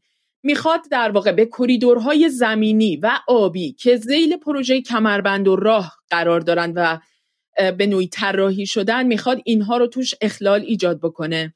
از طرف دیگه می‌خواد از طریق پروژه ناتوی ترکی و از طریق نفوذی که می‌خواد تو این محدوده ها به لحاظ امنیتی نظامی پیدا بکنه می‌خواد که در واقع این کشورها رو در یک محاصره امنیتی نظامی قرار بده و در واقع نظم امنیتی منطقه رو که به طور خاص روسیه ایران و چین دارن توی این محدوده ها برقرار می‌کنن و باهاش در واقع یک اتفاق نظری دارن این رو می‌خواد به هم بزنه. کار مهم دیگه که می‌خواد بکنه اینه که دریای کاسپیان یک منبع تا حد زیادی دست نخورده از منابع طبیعیه. و اینها بخش مهمی از این منابع زیرزمینی مثل گاز در دریای کاسپیان هنوز استخراج نشدن. اسرائیل همونجور که گفتیم از اونجایی که می‌خواد به نوعی هاب انرژی منطقه بشه از اونجایی که می‌خواد به نوعی سلطه داشته باشه استیلا داشته باشه بر نقشه توزیع انرژی در جهان می‌خواد که در واقع به منابع بیشتری هم بتونه دست پیدا بکنه و می‌خواد که در واقع به نوعی به این منابع این محدوده هم بتونه تعرض بکنه. برای حضورش در آذربایجان این مسئله رو در بلند مدت همین چشمانداز رو براش به وجود میاره. از طرف دیگه هم مسئله اینه که حضور آذربایجان در این مناطق در واقع پروژه‌ای که اینجا هم دوباره با منافع ایالات متحده همپوشان میشه و اونم اینه که ایالات متحده از زمانی که شو از حتی قبل از انحلال شوروی همیشه بحثش این بوده که اول شوروی که خیلی بزرگ بوده. الان بعد از انحلالم روسیه همچنان خیلی بزرگه. باید کوچیک بشه. روسیه باید کوچیک بشه. روسیه روی یک معدنی از منابع طبیعی خوابیده که این باید تا جایی که ممکنه خورد بشه تا در واقع اینها بتونن از این منابع استفاده بکنن و بتونن به لحاظ امنیتی هم کنترل خیلی بهتر و بیشتری داشته باشن در بسیاری از این محدوده ها بنابراین پروژه‌ای که اسرائیل دنبال می‌کنه اینه که روی گسلهای قومی و مذهبی سوار میشه. این کاریه که اینها از به خصوص بعد از 11 سپتامبر به طور خیلی جدی تو منطقه قفقاز انجام دادن. یعنی اینها تو حوزه در واقع در مناطقی که قلمرو روسیه بوده. مثلا جمهوری های خودمختار تاتارستان، داغستان، اینگوشیا یا چچن جاهایی که در واقع مثلا اکثرا ترک تبار هستن یا به لحاظ مذهبی مسلمان هستن سنی هستن و اینها با گسترش دادن جریانات وهابی یک در واقع سنیگرا یک شکلی از جریانات سلفیستی که توی این مناطق به نوعی داعش قفقاز بودن. یعنی جریاناتی که به این عنوان حتی شناخته می شدن اینها رو بسیار تقویت کردن. یعنی از همون بعد از 11 سپتامبر اینها کاملا سعی کردن توی این محدوده ها اقداماتی انجام بدن که خب البته روسیه و البته بگم ایران هم توی این حوزه ها همکاری های امنیتی نظامی خیلی مهمی داشته با روسیه بعد از 11 سپتامبر تونسته در واقع این مناطق رو کنترل بکنه. ولی کن به هر حال اینا بسیار دارن روی این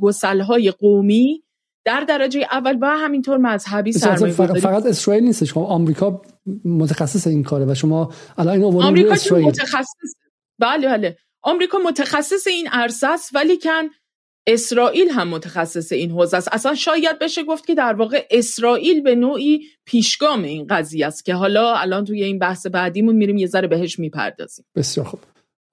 پس حالا ما قبل از اینکه وارد بحث بعدی شیم پس حالا در واقع این نقشه رو هم شما توضیح بدین لطفا که دیگه تموم کنیم و از کل پس در واقع این هم همون بحث به چه یکی از خط لوله های گاز دیگه. این یکی از خط لوله گاز در واقع ساوت استریم بود که این هم اگر اجازه بدین من یکم بیام جلوتر. این اگه اشکال بحث... بیام نه نه نه بحث بحث کریدور هاست دیگه درسته؟ آها بله بله. آره دیگه این کریدورهای در واقع تو حوزه های مختلفی در واقع می‌خواستم اینو نشون بدیم که ببینید ایران رو ببینید محل تقاطع چندین کریدوره. و این اتفاقیه که چند سال پیش با این رو هم بذارین اشاره بکنم.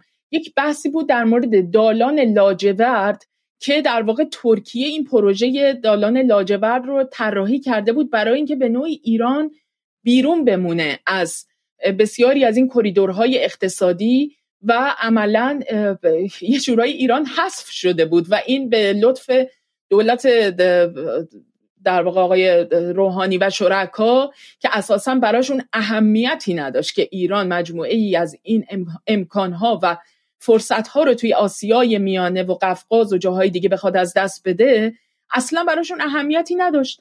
و این عملا کریدور لاجورد داشت مسیری که از آنکارا به سمت قفقاز و آسیای مرکزی و از اون سمت تا افغانستان و هند و پاکستان میره رو از آن خود کرده بود بدون اینکه ایران توش دخیل باشه. حالا فکر می‌کنم یکی از این تصویرها در واقع داره این دالان لاجورد رو هم نشون میده که چطور دقیقا همین. ببینید اصلا ایران و اینا گذاشته بودن بیرون. یعنی اصلا ایران دیگه قرار نبود انگار توی هیچ کدوم از این کریدورهای اقتصادی یا کریدورهای انرژی که بسیار مهم هستن توی این حوزه اصلا توی هیچ کدوم از این مسیرها نبود و خوشبختانه اینها احیا شد. مخصوصا توی یک سال گذشته احیای این کریدورها به شکل خیلی واقعا با سرعت خیلی زیادی تا حد زیادی احیا شد این امکان ها خوشبختانه دو تا نکته من می‌خوام اینجا بروش تاکید کنم. که در واقع بحث خیلی مهمی که ایران واقعا معدن همونقدر که معدن نفت و گازه معدن کریدوره چون چهار راه جهانه. اینو بالا بارهام به شکلی مقامات ایران گفتن که یکی از دلایلی که غرب تمهش رو ایران بیپایانه اینه که اینجا یک اتفاق عجیبی یعنی هیچ کشوری نیستش که اینقدر چهارراه باشه و علتی که ایران در تمامی به شکلی تاریخ هم اینقدر اهمیت داشت همین بود که در چهارراه شرق به غرب و شمال به جنوب ایستاده بود در جهان قدیم. یعنی اگر شما ایالات متحده آمریکا و کشف به شکلی قاره آمریکا رو کنار بذارید قبل از اون در جهان قدیم در نقشه قدیم ایران عملا در مرکز مرکزش قرار می‌گیره و این یک طلایی ترین مسیر جهانه طلایی ترین نقطه جغرافیایی جهانه و این خب خطرات رو زیادتر می‌کنه. این یک نکته بود و نکته دوم این که می‌خوام تاکید کنم این که حسن روحانی که قرار بود که زبان دنیا رو بدونه و ایران رو به دنیا باز کنه و مانع انزوای ایران شه چگونه ایران رو منزوی کرد؟ طوری که حتی یک به شکلی به ارتباط ایران و ترکمنستان رو هم از بین برد و کریدور بعد از کریدور امکانات ایران رو از دست داد. در حالی که اطرافیانش و صداهای دورورش فریاد می‌زدن که ما از پارس جنوبی داریم کم برداشت می‌کنیم و اونجا منافع ملی ایران از بین رفته. اینها درد اینها منافع ملی ایران نبود. اگر دردشون منافع ملی ایران بود یکیشون در مورد همین خط لوله تاپی حرف می‌زد یکیشون در مورد خروج ایران از کریدور از همین کریدور لاجورد حرف می‌زد. مسئله اینها این نبود. مسئله اینها این بود که چگونه ایران از همسایگانش منزویش از روسیه و چین منزویشه و به سمت غرب بره. خب اما بریم سر بحث بعدی و بحث دوم ما. بریم سر بحث دوم امشب. بله. خب ببین همونجور که گفتم مسئله اینه که منطقه ای که تا این حد به لحاظ قومی و مذهبی و فرهنگی متنوعه در اون تنش ها و گسل ها و شکاف های متعددی هم طبیعتا وجود داره به شکل بالقوه که این با توجه به یه شکلی از توسعه نامتوازنی که توی این منطقه رخ داده باعث شده که خب مثلا دولت های شکل, شکل گرفتن در این منطقه که در اونها حال بعضی از گروه ها گروه های قومی یا مذهبی تبدیل شدن به در واقع گروه های اقلیت که اینها خودشون رو در یک در واقع در معرض برخی تبعیض ها یا ستم هایی می‌بینن که این اونها رو مستعد می‌کنه که اولا بخوان از اون در واقع کشوری که بهش تعلق دارن احیانا بخوان جدا بشن یا اینکه در واقع احساس تعلق به هر حال بهش نمی‌کنن و می‌تونن به حال در شرایط سیاسی بحرانی و ویژه این امکان وجود داره که بتونن تبدیل بشن به پروژه سیاسی دولت‌های دیگری که به نوعی قدرتمند هستند و دارن منافع خودشون رو جلو می‌برن.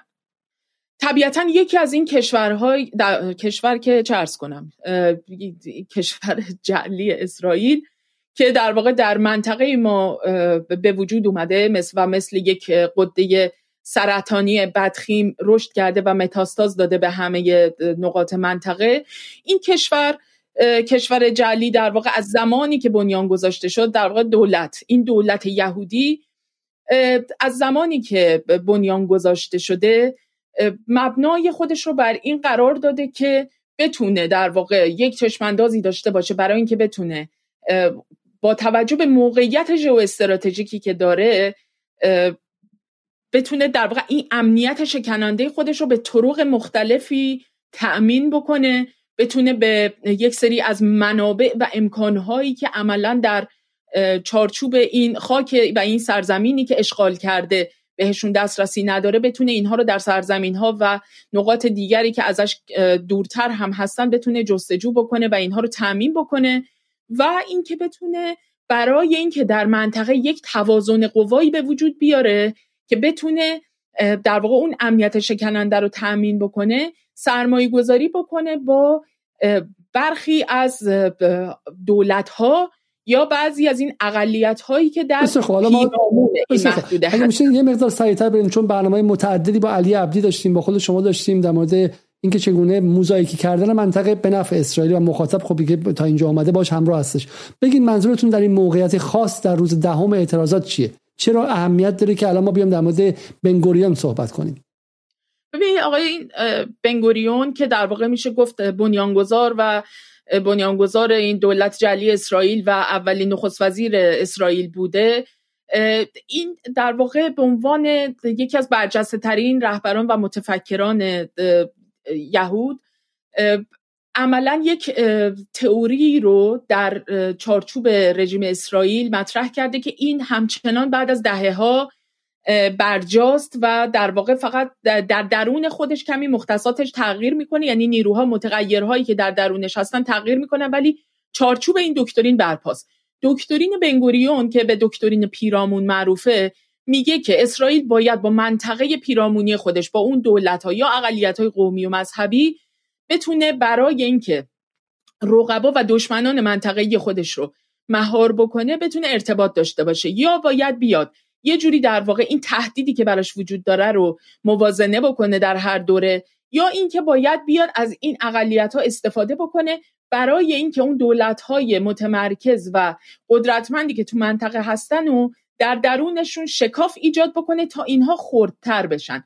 خرد شدن دولت ها و کشورهای منطقه زامن پروژه اسرائیل بزرگی هستن که اینها در چشمانداز خودشون متصور بودن و در واقع عملا می‌تونه استیلای اسرائیل رو بر محدوده غرب آسیا تضمین بکنه. بسیار خوب. اینو ما می‌دونیم. اسرائیل 100 درصد من می‌خوام یه بریم سر بحث امروز شما مخاطبم اینها رو بارها بارها شنیده.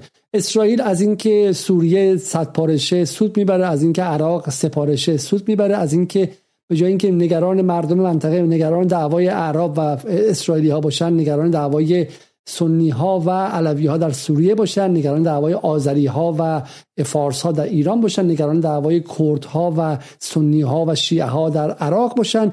تجزیه منطقه به بخش های کوچکتر بالکانیزه شدن منطقه موزاییکی شدن منطقه سود 100 درصد برای اسرائیل خالص هم توجه رو از اسرائیل می‌بره بیرون و هم اسرائیل های دیگه می‌سازه. ما بارها بارها گفتیم کردستان عراق اگر رفراندوم گذاشته بودن و کشور مستقل شده بود تا سالها در شمال با ترکیه در شرقش با ایران در جنوبش با کشورهای باقی مانده عراق و در اونجای دیگه با سوریه درگیری داشت و این می‌تونست منازعات موازی در منطقه به وجود بیاره و این به نفع امنیت اسرائیل. ما اینو می‌دونیم. حرف اضافه ما امشب چیه؟ حرف اضافه ما اینه که اسرائیل تا قبل از انقلاب 57 و تا قبل از فروپاشی اتحاد جماهیر شوروی وزن متفاوتی به این اقلیت ها می‌داده. مثلا از دهه 50 60 70 میلادی خیلی رابطه ویژه‌ای داشته با برخی جریانات در واقع احزاب جدایی طلب کرد که اینها بهشون در واقع براشون چشماندازی مشابه اسرائیل تعریف می‌کرده. در مورد کردستان بزرگ صحبت می‌کرده که به اصطلاح در اون چهار پارچه کردستان یعنی چهار منطقه‌ای که در چهار کشور ایران که بهش روژهلات میگن یعنی مشرق باکور یعنی منطقه شمال که کردستان ترکیه هست باشور کردستان عراق که در جنوب هستش و روژاوا که منطقه مغرب هستش در غربش هستش. این چهار پارچه به همدیگه میپیوندن و شما هم مثل اسرائیل رستگار میشید و دولت خودتون رو تشکیل می‌دید. رابطه ویژه اسرائیل با حزب دموکرات کردستان و عشیره بارزانی در واقع بسیار واضح و آشکاره که اینها از همون دهه 50 و 60 میلادی در دوره‌ای که فلسطین مدرسه ایدئولوژیک استراتژیک و نظامی جریانات مترقی ضد استعماری و رهایی بخش در واقع منطقه بودن جریانات کرد می‌رفتن اسرائیل دوره می‌دیدن. یعنی در تمام دوره که تمام از اقصا نقاط جهان از ژاپن گرفته تا آمریکای لاتین. چه برسه دیگه به کشورهای منطقه مثل ایران و ترکیه و نمی‌دونم کشورهای عربی. می‌رفتن در فلسطین در واقع خودشون رو مجتمع می‌کردن و همبستگی می‌کردن. این جریانات کرد مثل حزب دموکرات کردستان اینا می‌رفتن اسرائیل دوره می‌دیدن و روابط بسیار خوبی داره. مثلا ملا مصطفی بارزانی تا هم داره. براتون فرستاده بودم که مثلا با موشدایان با مقامات دیگر اسرائیلی در واقع روابط بسیار نزدیکی داشتن. بنابراین تا قبل از انقلاب 57 اسرائیل سعی می‌کرد با توجه به اینکه رابطش با دولت‌های عربی بسیار در سطح تخاصم بالایی قرار داشت سعی می‌کرد با دولت‌های غیر عربی مثل ترکیه و ایران یه توازنی رو برقرار بکنه و تو اون دوره در واقع خیلی سعی نمی‌کرد که از اینها برای جدایی طلبی از جریاناتی مثل این کردهای مثلا دموکرات استفاده بکنه. ولی بعد از انقلاب 57 قضیه عوض شد. یعنی در واقع اینها دیگه از این دوره سعی کردن که به نوعی این وزن در واقع وزنی که می‌ذارن روی جریانات کرد رو ببرن به این سمت که اینها رو به عنوان یک جریانی که می‌تونن قدرت دولت های مرکزی رو تضعیف بکنن ازشون استفاده بکنه. در مورد ایران به طور خاص این کار رو انجام دادن و اسناد متعددی وجود داره گزارش های امنیتی اطلاعاتی متعددی در این مورد وجود داره که با گروه های مختلف به ویژه در واقع همین گروه حزب دموکرات کردستان که حالا معذرت می‌خوام. انشاب هم در اون به وجود اومده. یکی شده حزب دموکرات کردستان ایران یکی شده حزب دموکرات کردستان و در واقع گروه های دیگری که حالا از جمله مثلا حزب زحمت کمله زحمت کشان و همینطور گروه پژاک که به نوعی شاخه ایرانی پکاکا به حساب میاد. اینها بسیار سعی کردن که با مجموعه اینها روابطی برقرار بکنن برای اینکه بتونن در عراق در سوریه در ایران از اینها استفاده بکنن تا این سیاست ها رو جلو ببرن. خب پس حالا به این شکل می‌خوام بگیم. ما پس امشب درباره این صحبت کردیم که تشدید تنش در بین ارمنستان و آذربایجان چه منافعی برای اسرائیل داره. حالا در مورد اینکه نفوذ اسرائیل در آذربایجان فقط کم صحبت کردیم. جای داره که یک برنامه خاصی در مورد اون قضیه داشته باشیم. ولی حالا در موردش در فضای سیاسی ایران زیاد صحبت شده از حضور به شکلی ضد هوایی اسرائیل در آذربایجان روابط خیلی نزدیکشون و همینطور هم اردوغان الان در حال حاضر می‌دونن که پس از خروج نیروهای روسی از سوریه اسرائیل برای حفظ امنیت سراغ اردوغان رفت. همینجا نیم جدالی که خانم نصرآبادی دربارش مفصل صحبت کرده. بخش دوم بحثمون پس اون بحث در حضور اسرائیل در مرز شمالی ایران و تحریکات آذربایجان علیه ارمنستان برای بستن شاهرگ و مسیر تنفسی ایران به اروپا و حالا میایم به سمت مرزهای غربی ایران و بحث کردستان. چرا این قضیه مهم میشه؟ برای اینکه محسا امینی کرد بود و همینطور هم پس از فوت ایشون یا به قتل رسیدن ایشون حالا چیزایی که بعد به شکلی منتظر تحقیق تفحص شیم تا اینکه مشخص شه. ما در موردش نظری نداریم. مناطق کرد نشین ایران ملتهب شد متشنج شد و از حزب کموله و حزب دموکرات زیاد شنیدیم. اینجا شما وایسید. فقط من یک نکته توضیح بدم. عکسی از محسا امینی هستش که در مقام یک زن کموله است که همراه مادرشه. به نظر میاد که اون عکس جعلی است و حالا احتمالا نیروهای سایبری در ایران درست کردن که مثل همه کارهای دیگه که انجام میشه سخیف و واقعا شما با راه دروغ به حقیقت نمی‌تونید برسید. خب این کارهای سایبری واقعا فایده نداره. ما تقاضا می‌کنیم که واقعا این کارها رو انجام ندن. این خانم در اون موقع اصلا سنش اجازه نمی‌داده چون عکس عکس قدیمی و مطابق ده سال پیشه. محسا امینی خانواده‌اش اومدن و سعی کردن که تنش رو کم کنن. ولی چون کرد بود ماده خام رو در اختیار احزاب کرد داد.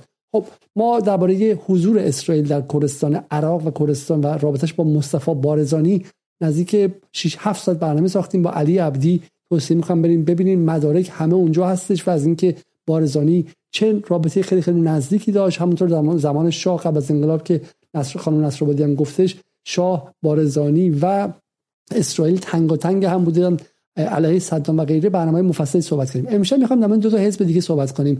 حزب دموکرات و حزب کموله و ببینیم که آیا اینها هم یک آیا به اسرائیل واقعا وصلن و دو چه نقشی در افزایش تنش ها داشتن و آیا اینها حرفای حسین شریعت مداری تور و کیهان و فارس توره یا اینکه نه واقعا واسهشون مدارک و اسناد داریم و بریزیم رو میز ببینیم که تا چه حدی این نشانه های دخالت اسرائیل در این یک هفته اخیر ده روز اخیر در ایران دیده میشه. خانم نصرآبادی در خدمت شما. چند تا نکته رو باید در موردش صحبت بکنیم تا بتونیم در واقع کدهایی که توی این چند روز اعتراضات خیلی برجسته شدن و عمده شدن رو بتونیم در واقع ازشون به نوعی ترجمهشون بکنیم و رمزگشایی بکنیم. یکی این مسئله بوده که به هر حال اون بحث رابطه تاریخی نزدیکی که بین این احزاب وجود داره یک سمت قضیه است. یک نکته دیگه قضیه اینه که تنش های نظامی امنیتی بسیاری بین ایران و این احزابی که به حال در خاک کردستان عراق مستقر هستن و در اونجا به نوعی اردوگاه نظامی دارن پایگاه دارن به شکل مرتب در جریان بوده. یعنی اینکه مثلا در مورد اشنوی در مثلا در مورد اشنویه یه عده می‌گفتن اشنویه سقوط کرد. اشنویه هر شش ماه اگه اینجوری سقوط می‌کنه. چون این جریان اعصاب در واقع کردی اینها یک اصطلاحی دارن به اسم جوله تبلیغ سیاسی. اینا تقریبا مثلا هر شش ماهی یک سالی یه عملیاتی برای خودشون تعریف می‌کنن میان وارد از مرزها وارد بخشی از این شهرها یا مثلا روستاها میشن و اینها. و اینم خیلی بستگی داره به اینکه مثلا پایگاه های اینا کجا باشه. مثلا حزب دموکرات کردستان در یک شهری مثل اشنویه که یک شهر مرزی در آذربایجان غربی هستش و اکثرا هم کرد نشینه مثلا خب خیلی به شکل سنتی نیرو زیاد دارن. همین آقای مثلا مصطفی هجری که دبیر کل حزب کرد دموکرات کردستان ایرانه مثلا خودش متولد نقد است. یکی دیگه مثلا آقای خالد عزیزی که از این حزب اینا انشعاب کرد شدن حزب دموکرات کردستان خود خالد عزیزی اهل اشنوی است. یا مثلا خود آقای قاسملو که مثلا رهبر این حزب بوده مثلا در متولد ارومیه است. اینها در واقع به نوعی میشه گفتش که در این شهرها حتی پایگاه دارن و به شکل سنتی مناطق مختلف شهرهای مختلف کردستان کسایی که آشنایی داشته باشن می‌دونن که هر کدومشون نزدیکترن مثلا به کدوم یکی از این احزاب. بنابراین شهر اشنویه این که مثلا حالا اومده و به این شکل در واقع ملتهب شده از اتفاق خیلی عجیب و غریبی نیفتاده. بچه هایی که اصلا توی این اعتراضات بودن هیچ کدومشون اصلا ممکنه نمی‌دونستن اصلا در ایران ما شهری به اسم اشنویه داریم در کجا اساسا واقع شده به لحاظ جغرافیایی چه ویژگی هایی داره. اونا فرق خیلی خوشحال بودن از این قضیه که مثلا یک شهری هم به پا خواست. ولی اینکه چرا اشنویه این وسط به پا خواست خب خیلی اهمیت داره دیگه که ما بدونیم که اشنویه یکی از شهرهایی که کانون تنش و درگیری های متعددی بوده بین نیروهای نظامی امنیتی ایران و حزب دموکرات کردستان و اینها به هر حال همواره سعی کردن که هیچ اصلا عبایی هم ندارن از پنهان کردنش. یعنی شما مثلا به مصاحبه های آقای مصطفی هجری مثلا اگر گوش بکنید می‌بینید که ایشون خیلی سراحتا میگه که مثلا ایران داره از حزب الله حمایت می‌کنه چرا اسرائیل نمیاد از ما حمایت بکنه؟ یا مثلا چرا مثلا اونقدر که اونا دارن پول میدن به اونا بودجه میدن سرمایه گذاری می‌کنن چرا اسرائیل روی حزب دموکرات نمیاد سرمایه گذاری بکنه؟ و به هر حال یک سری نزدیکی دوری ها و علیرغم اختلاف هایی هم که دارن به خصوص بعد از یه شیفت پارادایمی که به هر حال در مجموعه احزاب و سازمان های منطقه چون می‌دونید دیگه خیلی از اینا خودشون ممکنه یه دوره مثلا احزاب مترقی می‌دونستن احزاب چپ و سوسیالیست بودن ولی دیگه چه چپی چه سوسیالیستی؟ که همشون یا جیرهخور ایالات متحده بودن تو عراق یا اینکه با اسرائیل روابط بسیار تنگ و تنگی داشتن. اصلا اینکه از آرزوهاشون اینه که روابطشون عادی بشه. مثلا با اسرائیل و اساسا چشمانداز اسرائیل رو برای خودشون متصور هستن.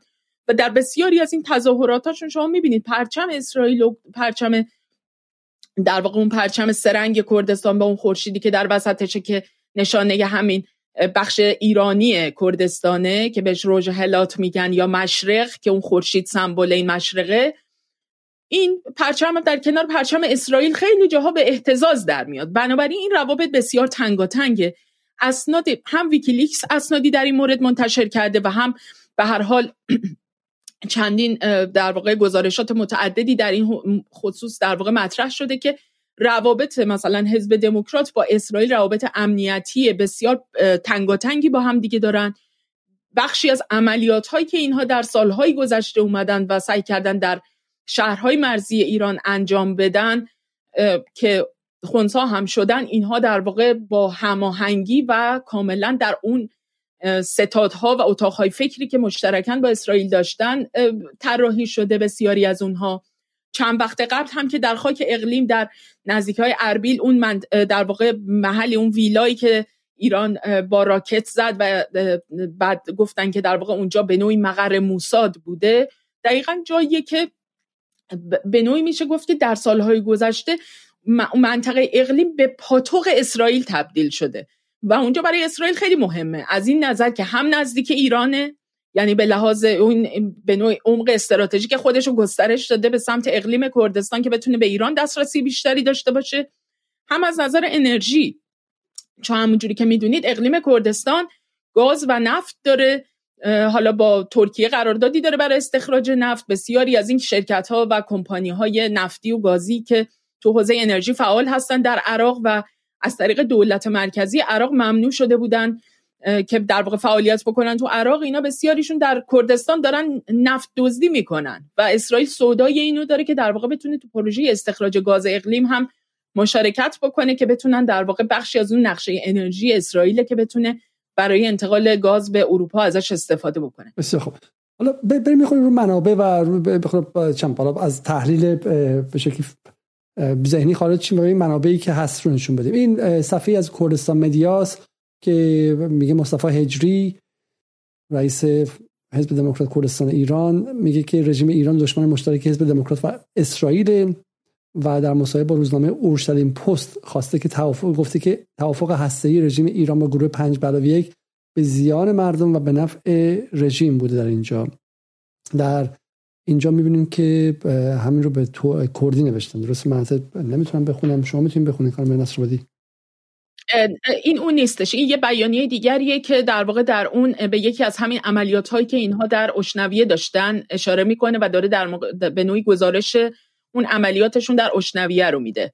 یه دونه در واقع اونجا نوچه شنو اون وسط اگر دیده میشه اون کلمه رو اگه ببینید اونجا شنو هم اشنوی است مخفف اشنوی است. بله بله چه در واقع به نوعی و اینها به خصوص در واقع این لابی که دارن در ایالات متحده بسیار به خصوص با جمهوری خواه روابط نزدیک و تنگی داشتن. خیلی هم آقای مصطفی اجری بارها مثلا برای جورج بوش پسر در واقع در به نوعی در متح ایشون های بیانیه هایی صادر کرده و به حال روابط بسیار تنگاتنگی داشتن اینا همیشه با جمهوری خواه در دوره ترامپ هم به نوعی روابطشون خیلی صمیمانه تر و نزدیکتر بوده و همینم با توجه به شکل رابطه ای که حالا در جمهوری خواه ها هم با اسرائیل دارن یعنی اون جناهای معینی از گروه هایی که در قدرت هستن در اسرائیل که با جمهوری خواه روابط به نوعی تنگاتنگ تری دارن اینها در واقع پروژه شبیه تری دارن به همدیگه از یه جهاتی.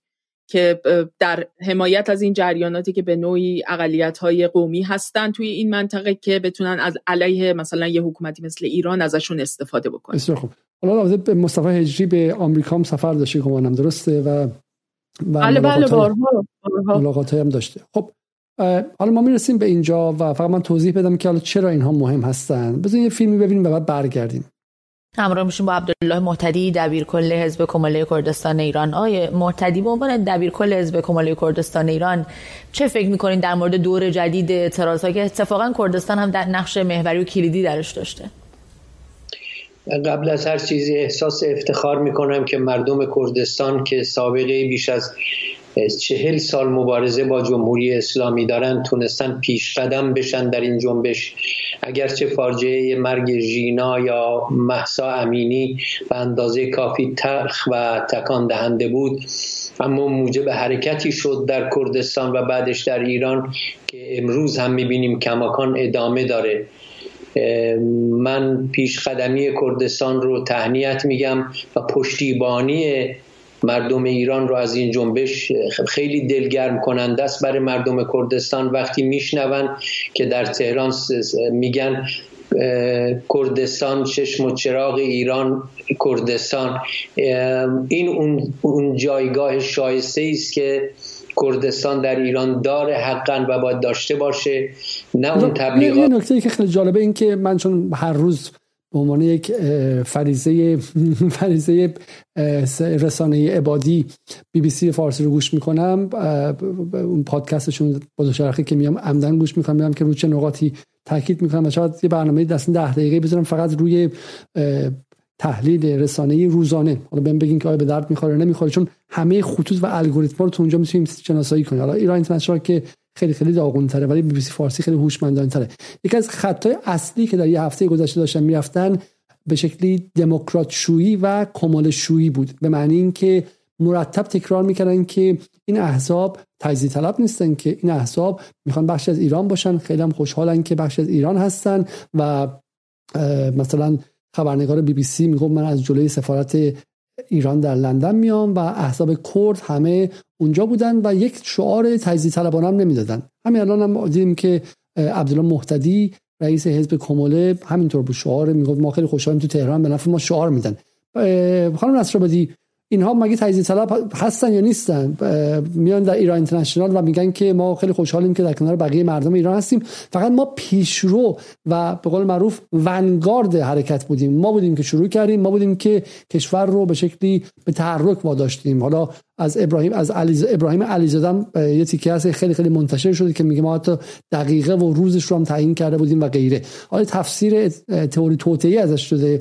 ولی منظورم این که خیلی آماده بودن در افتخار می‌کنم ما در کنار بقیه به قول خودشون خلق‌های ایران هستیم. آیا تجزیه طلب این گروه های نیستن؟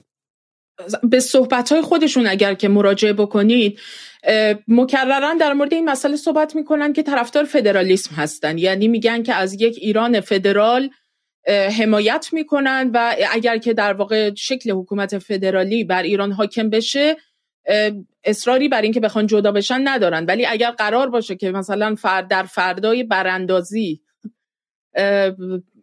در واقع باز دوباره یه حکومت مرکزی بیاد سر کار و به این شکل فدرال نباشه که به نوعی خودمختاری و استقلال نسبی این گروه های قومی مختلف رو به رسمیت بشناسه طبیعتا ابایی ندارن از این قضیه که بخوان پروژه جدا شدن رو در پیش بگیرن. به فدرالیسم به عنوان قدم اول برای تجزیه طلبی و برای به شکلی جدا شدن و غیر است فقط من توضیح بدم که چون یک از حالا یک از پیش قراولان یا یک از مجریان اصلی پروژه به قول معروف آپ ایران یا اپریشن ایران یا عملیات ویژه ایران که حالا انانیموس اسمشو گذاشت ولی واقعا اسم به جایی است. خب عملیات ویژه شهریور 1401 یکی از مجریان اصلی ایران اینترنشنال بود و خب شما می‌دونید در جنگ های هیبریدی رسانه ها نقش اصلی رو بازی می‌کنن. ببینیم که کاورج به قول معروف پوشش 24 ساعته ای که ایران اینترنشنال به اینها می‌داد چقدر زیاد بود؟ یک صحنه دیگه ببینیم و برگردیم. ما در فراخانمون از مردم خواستیم که فردا اعتصاب بکنند و به طور دست جمعی بر سر کار و بازار نروند و به این با این اتحاد یک پاسخ مناسبی به رژیم داده باشند. و فکر می خب این هم صحنه دیگه از از ایشون کی بودش ایشون مصطفی هجری بود درسته؟ مصطفی هجری بله. مصطفی هجری. از مصطفی هجری در ایران اینترنشنال. و ایران اینترنشنال مرتب مصاحبه کرد و این دفعه جالب بی بی سی هم باشون مصاحبه می‌کرد درسته؟ بی بی سی بله هم... معمولا در بی بی سی هم بسیار ظاهر میشن. یعنی ما در یک بازه, بازه در یک بازه نه روزه عادی سازی کموله دموکرات و به قول معروف خواسته فدرالیسم و خواسته حالا به شکلی به کردستان داشتیم و همینطور هم دیدیم که خب اتفاق خیلی مهمی بود که مصطفی بارزانی جرأت کرد که با خانواده محسا امینی تماس بگیره شهروند یک کشور دیگه و به چه معنیه؟ الان مثلا آیا اگر یک مثلا عربی در کردستان عراق مثلا کشته شه مثلا از سعودی می‌تونن تماس بگیرن و چیز کنن؟ خیلی عجیبه. یعنی این کاری که مصطفی مسعود بارزانی مسعود بارزانی از کردستان کرد حالت سپاه هم پاسخ داده با به شکلی بمباران و موشک موشک باران یا خمپاره باران بخش های از کردستان عراق. که حالا امروز جیار گل در بی بی سی میگفتش که اونها به هیچ وجه صحبت کردن و اصلا به هیچ وجه نیروی مسلح وارد شهرهای ایران نکردن. حالا ما باید منتظر شیم. امیدوارم که اسناد و مدارکش بیاد که در روزهای گذشته آیا واقعا نیروی مسلح وارد ایران کردن یا یا نکردن. ولی به عبارت یک باره اوج گرفتن مطالبات تجزیه طلبانه و مطالبات فدرالی کردن و اونم در یک مرز بسیار پرتنش بین ایران و کردستان عراق رو ما دیدیم که مسلح اسرائیل درش رفت آمد داره. قبل از عید برنامه داشتیم که درگیر ایران و اسرائیل رو در اونجا نشون داد و به حمله ایران به اربیل رو اما صحبت کردیم. خب ببینیم ببینیم که مدارکی که داریم در مورد رابطه حالا کموله و دموکرات با اسرائیل مدار بیشتر باز کنیم اگه اجازه بدید.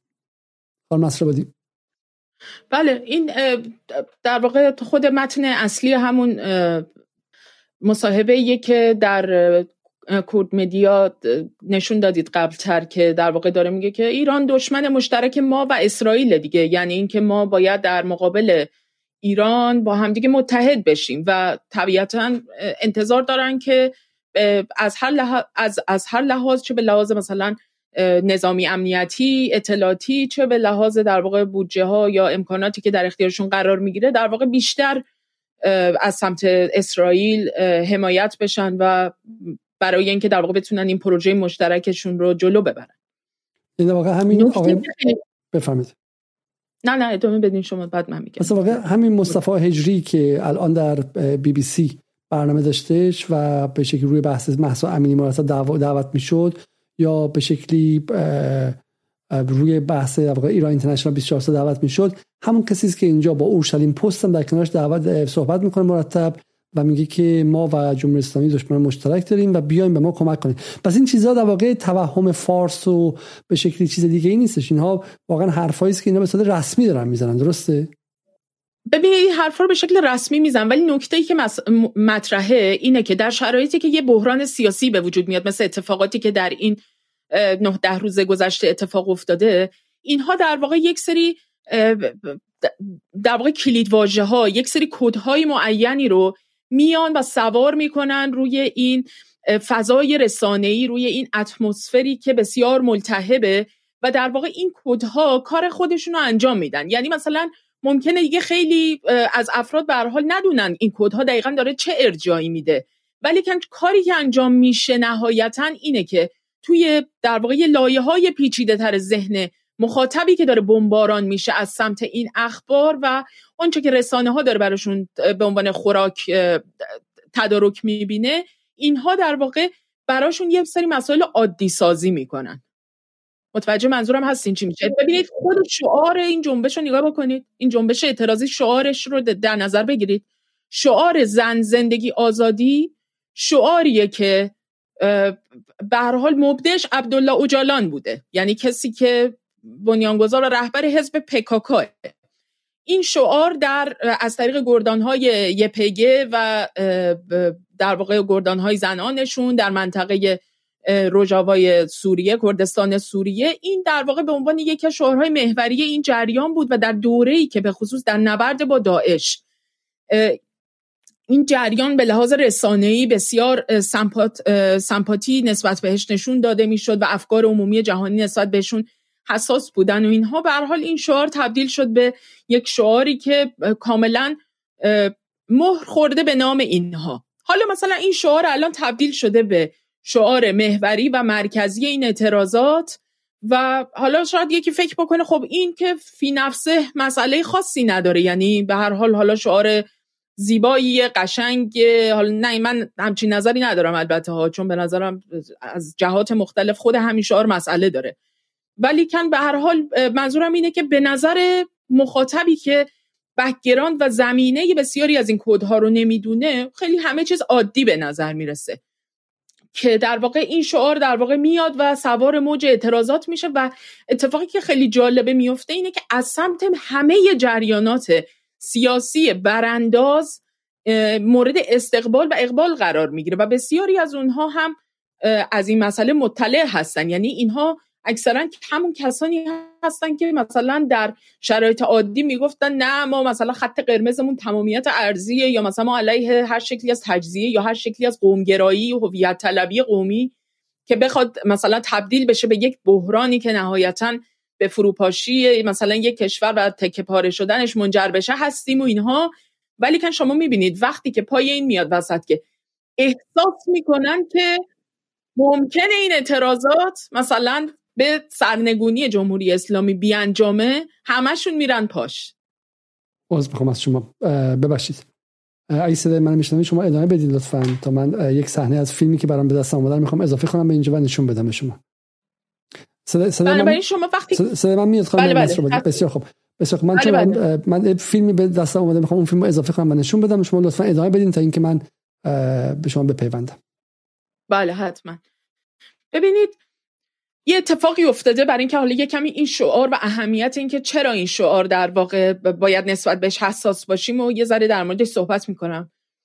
بعد از در واقع فروپاشی اتحاد جماهیر شوروی یه شکلی از بحران هویت برای گروههایی که خودشون رو به هر طریقی چپ سوسیالیست مترقی و به حال جریاناتی که در کشورهای مختلف به خصوص تو منطقه ما نیروهای سیاسی مترقی بودن ضد امپریالیسم ضد استعمار اینها بسیاری از اینها دچار بحران هویت شدن.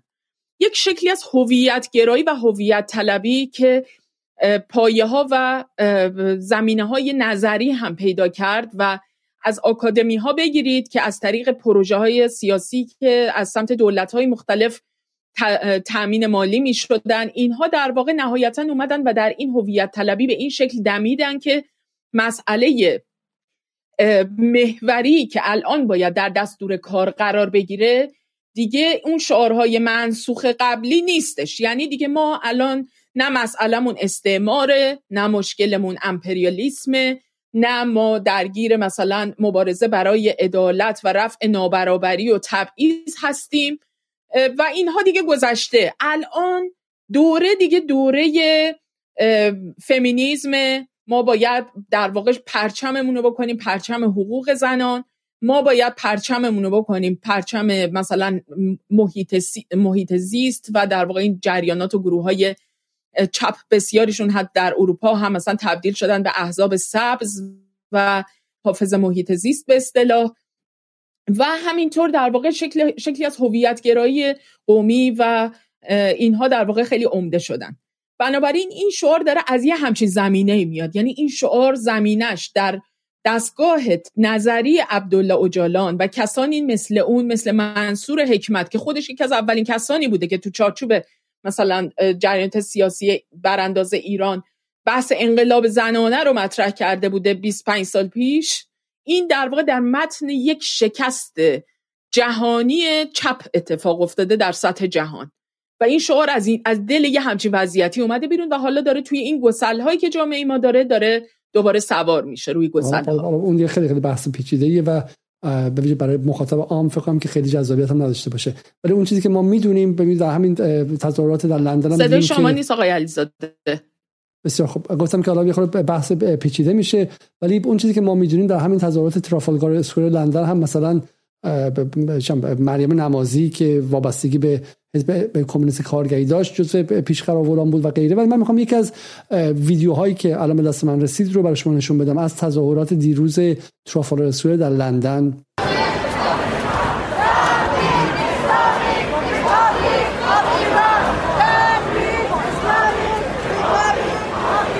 Down with Islamic Republic of Iran. مرگ بر جمهوری اسلامی میگن.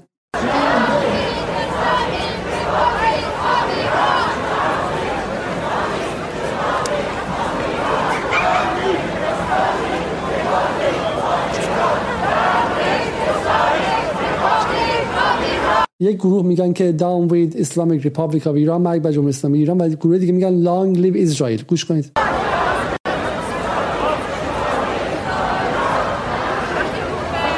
و اینم در واقع حالا عادی سازی بشه که اسرائیل در همه این تظاهراتی که در این چند روز بود رو حالا ما دیدیم این ازش بیام کنار ما. من می‌خوام یک بار دیگه بیام شما رو بهشون یک چیزی نشون بدم اینجا و اون هم در صفحه آقای جیار گله. حالا شما گفتیم که خیلی به صورت ضمنی اتفاق انجام میشه. یک از چیزهایی که در اینجا ما دیدیم مثلا تشویق جیار گل خب از خبرنگاران رسمی بی بی سی. عذر می‌خوام از شما. من از شما عذر می‌خوام. من گفتم چون بحث اینو کردیم که خیلی از این عادی سازی اسرائیل و به شکلی یک دفعه حضور یک باره اسرائیل در این فضا در این ده روز گذشته خیلی خیلی محسوس بود. خب ما ایران اینترنشنال رو دیدیم اووردن احزاب تجزیه طلب کرد رو دیدیم. بریم سراغ جیار گل خبرنگار رسمی تجزیه طلب به شکلی بی بی سی فارسی و ببینیم که در اینجا مثلا یک دفعه زنان اسرائیل در کنار زنان ایرانی ایستادن.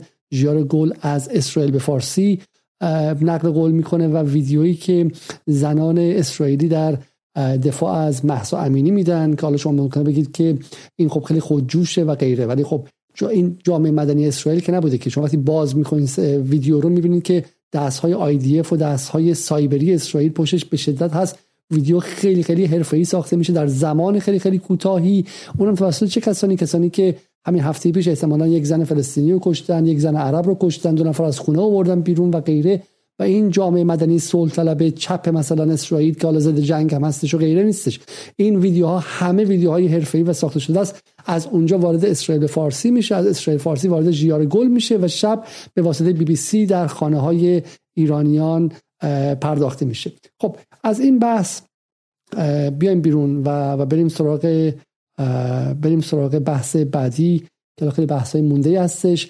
این هم جای دیگه است که این چیه خانم نصرآبادی؟ این هم یکی از در واقع گزارشات اخیری هستش که در یکی از همین عملیات هایی که داشتن همین جریان حزب دموکرات کردستان و ببخشید فکر می‌کنم کمله زحمتکشان شاخه عبدالله محتدی داشتن اخیرا در شهرهای مرزی کردستان و گفته میشه که ظاهرا کاملا با هماهنگی در واقع جریانات رژیم اسرائیل در واقع این عملیات انجام شده بوده و ظاهرا دستگیر شدن عده‌ای از کسانی که برای عملیات وارد ایران شده بودن. بسیار خب این هم که تایمز آف اسرائیل و و میگه که بله فکر کنم اینم ادامه شبیه همون خبر باشه. ادامه همون خبر در واقع برای انجام عملیات تروریستی وارد ایران شده بودن و بسیار خب این چیه؟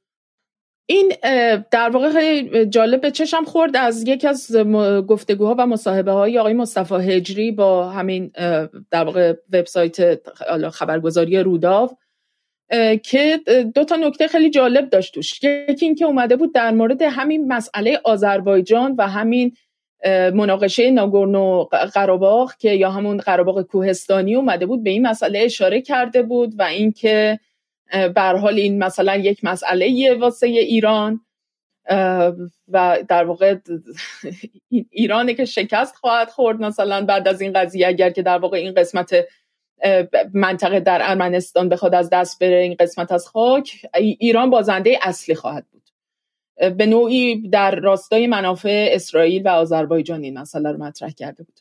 و نکته جالب دیگه هم این بود که این نکته هم گفته بود که این مال چه تاریخیه خانم نصرآبادی؟ این این نسبتا جدیده. من الان تاریخش رو می‌تونم چک بکنم. نسبتا جدیده. و جالبیش اینه که در واقع اومده کاملا همراستا با اون پروپاگاندایی که اسرائیل مطرح می‌کنه در مورد اینکه موساد نفوذی داره در داخل سپاه پاسداران و حتی ترور شهید فخریزاده رو هم اومده بود نسبت داده بود به نفوذی های موساد در سپاه. خیلی جمله جالبه میگه که ایران is not going to face off with Israel in Arab countries. اسرائیل ایران الان بعد با اسرائیل رو در کشور عربی باشون باش درگیر شه و وضعیت آذربایجان و قره مثلا مهمیه برای اینکه ایران بازنده اصلی بعد از ارمنستان درش خواهد بود. در این بالا می‌تونیم ببینیم خب و من می‌خوام به نقش خیلی جمله جالب میگه I would like to also point out the most important part which is the role of the Iranian people. من می‌خوام به نقش مردم ایران اینجا اشاره کنم. In the past four of to five there have been many uprisings inside Iran. در چهار پنج سال گذشته خیزش های وسیعی در داخل ایران بوده.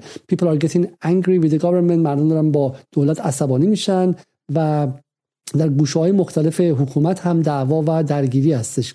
ما وقتی که به سپاه نگاه می‌کنیم که تا همین اواخر به عنوان یک نیروی متحد تصویر می‌شد می‌تونیم ببینیم که recent activities that have been allegedly been committed by Israel or other parties inside Iran shows that they are not also united. این عملیات مسلحانه که اسرائیل احتمالاً اشارش به سیاد خدایی و غیر است. داخل ایران انجام شده نشون میده که بخش‌های مختلفش درز بینشون هستش نفوذی بینشون هستش و با همدیگه متحد نیستن و همونطور که ترور فخری زاده داره نشون میده و درس کردن پنج هزار تا از اسناد سپات به, اسرائیل در سالهای گذشته. این خیلی خیلی جالبه. تاریخش پیدا کردین شما؟ بله این مال جنگ قراباغ دوم یعنی سال 2020 آخر 2020 پس واقع در سال 2020 این در تقریبا در آذر 1399 هم اینها امید داشتن که بشه این درگیری قرباغ به خیزش های داخل ایران تبدیل شه متصل شه درسته؟ و با به شکلی اعتراضات داخلی گره بخوره. پس ما به این شکل باید توضیح بدیم که میگم ما داریم در مورد یک اراده صحبت می‌کنیم. میگم در مورد این قضیه خاص نگفتیم که مهسا امینی خودش خود خود کشونده شده. از این توهم های توطئه ما نداریم اینجا. نگفتیم که چه می‌دونم مثلا اسرائیل اومده کشته. ما داریم میگیم آقا یک یک اعتراضی رخ داده. چقدرش ارگانیک بوده چقدرش نبوده. ولی بلافاصله نیروهایی که مطالبات منطقه‌ای دارن مطالبات مثلا می‌خوام. منافع منافع ژئوپلیتیک دارن اومدن سوارش دارن میشن. این دو تا رو اصلا میگه سوا کنید. یکی از چیزهایی که این حرفها در این سالها مثلا درباره نفوذ اسرائیل و دخالت اسرائیل در مثلا 88 96 98 باعث شده که جامعه نپذیره و خشمگین شه. اینه که طوری امثال کیهان و فارس توضیح دادن که انگار اصلا مردم نبودن هم هم خوشحالن عاشق اینن که روسری که چرا کنن برغم بذارن. حالا فقط اسرائیل پدر سوخته اومده و مثلا چهار تا آدم آورده. نه نه. اینها مردمن معترضینن بچه های خود همین کشورن پسر خاله دختر خاله دختر عمه من و شما خب. و بعد از یک جایی به بعد این نیروهای وسیع خارجی و قدرت خیلی وسیع رسانه‌ای اطلاعاتی امنیتی و گاه نظامی وارد قضیه میشن و ترکیب میشه. هیبرید یعنی چی؟ یعنی ترکیب. جنگ ترکیبی. ترکیب قدرت رسانه‌ای نظامی اطلاعاتی ارزی گاهی وقتا قیمت دلار بالا پایین بره و غیره. همه اینها با هم دیگه در یک بسته خیلی پیچیده ای لایه به لایه رو هم دیگه سوار میشه. خب این چیه؟ اینم یکی از در واقع به نوعی نوشته های یکی از همین گروه هایی هستش که به نوعی انجمن دوستی ایران و کردستان و اسرائیل در واقع گذاشته بودند و مرگ بر ایران آخرش خیلی توجه جلب کرد. خیلی جالب. بعد نباشه یه نگاهی بهش بکنید بله بله این جمله آخر در خط آخر می‌تونیم ببینید اون اون تصوره رو دیگه یعنی در واقع شما ببینید وقتی که مثلا به زبان فارسی یه سری بحثا مطرح میشه شما همین اکانت اسرائیل به فارسی رو که می‌خونید مثلا در مورد خلیج فارس می‌نویسه یا مثلا سعی می‌کنه که حساسیت های مثلا بخشی از اپوزیسیون ایران که ضد جمهوری اسلامی هستن ولی همزمان نسبت به تمامیت ارضی ایران و حساسیتی دارن میاد مثلا اونا رو رعایت می‌کنه. همون توییتو که به عربی می‌نویسه دیگه مثلا خلیج فارس نمیسه مثل خلیج عربی خیلی جاها علیه کلیت ایران در موردی که ایران یک خطر ایران باید مثلا عرب های ایران جدا بشن مستقل بشن مثلا در مورد این چیزا توییت می‌زنه به زبان های دیگه. برای همین این خیلی جالبه. یعنی این کدای ریز ریز وقتی آدم می‌بینه وقتی مثلا مرگ بر ایران خب این یعنی که ایران باید تجزیه شه دیگه کرداش برن کردستانشون رو درست کنن بلوچا بلوچستانشون رو عربا عربستانشون و ترکام که برن در واقع آذربایجانشون بزنن. این یعنی اینکه مرگ بر ایران. مرگ ایران فقط تو همچین شرایطی در واقع تصویرش کرد دیگه. مرگ سیاسی ایران چنین چیزیه. خب یه چیزی که می‌خواستم بگم بریم سراغ بریم سراغ خیلی طولانی شده و بالا من گله هم از شما دارم آره. اینجا به خیلی رسمی میگم. که اینترنت شما از اینترنت داخل ایران بدتره و این بعد از حدودا 6 ماه کار واقعا من هم چطور در کشور سوئد شما نمی‌تونید اینترنتتون رو درست کنید. حالا من این رو امیدوارم که بعد از این گلایه علنی در این اتفاق بیفته. بریم سراغ توییت هایی که در این مدت شد و ببینیم که رابطه لابی اسرائیل و همین به شکل کنش های کردی تجزیه طلبان فدرالی چگونه است؟ فرزاد سیفکاران میگه که اعتراض ها به کشته شدن مهسا امینی همچنان در سنندج ادامه دارد و معترضان با نیروهای امنیتی درگیر شدند. که این رو ریتوییت می‌کنه خانم نصرآبادی؟ این مجموعه توییت هایی که آوردم اینها همه ریتوییت های برندا شفر هستش که این خانم همجور که گفتم یک افسر امنیتی اطلاعاتی کارمند موساد از یک طرف با جریان FDD یا همون بنیاد در واقع حمایت از دموکراسی و اینها کار می‌کنه در ایالات متحده. از طرف دیگه یکی از به نوعی میشه گفت نمایندگان ثابت اسرائیل در مسئله آذربایجان و تخصصش هم در حوزه انرژیه.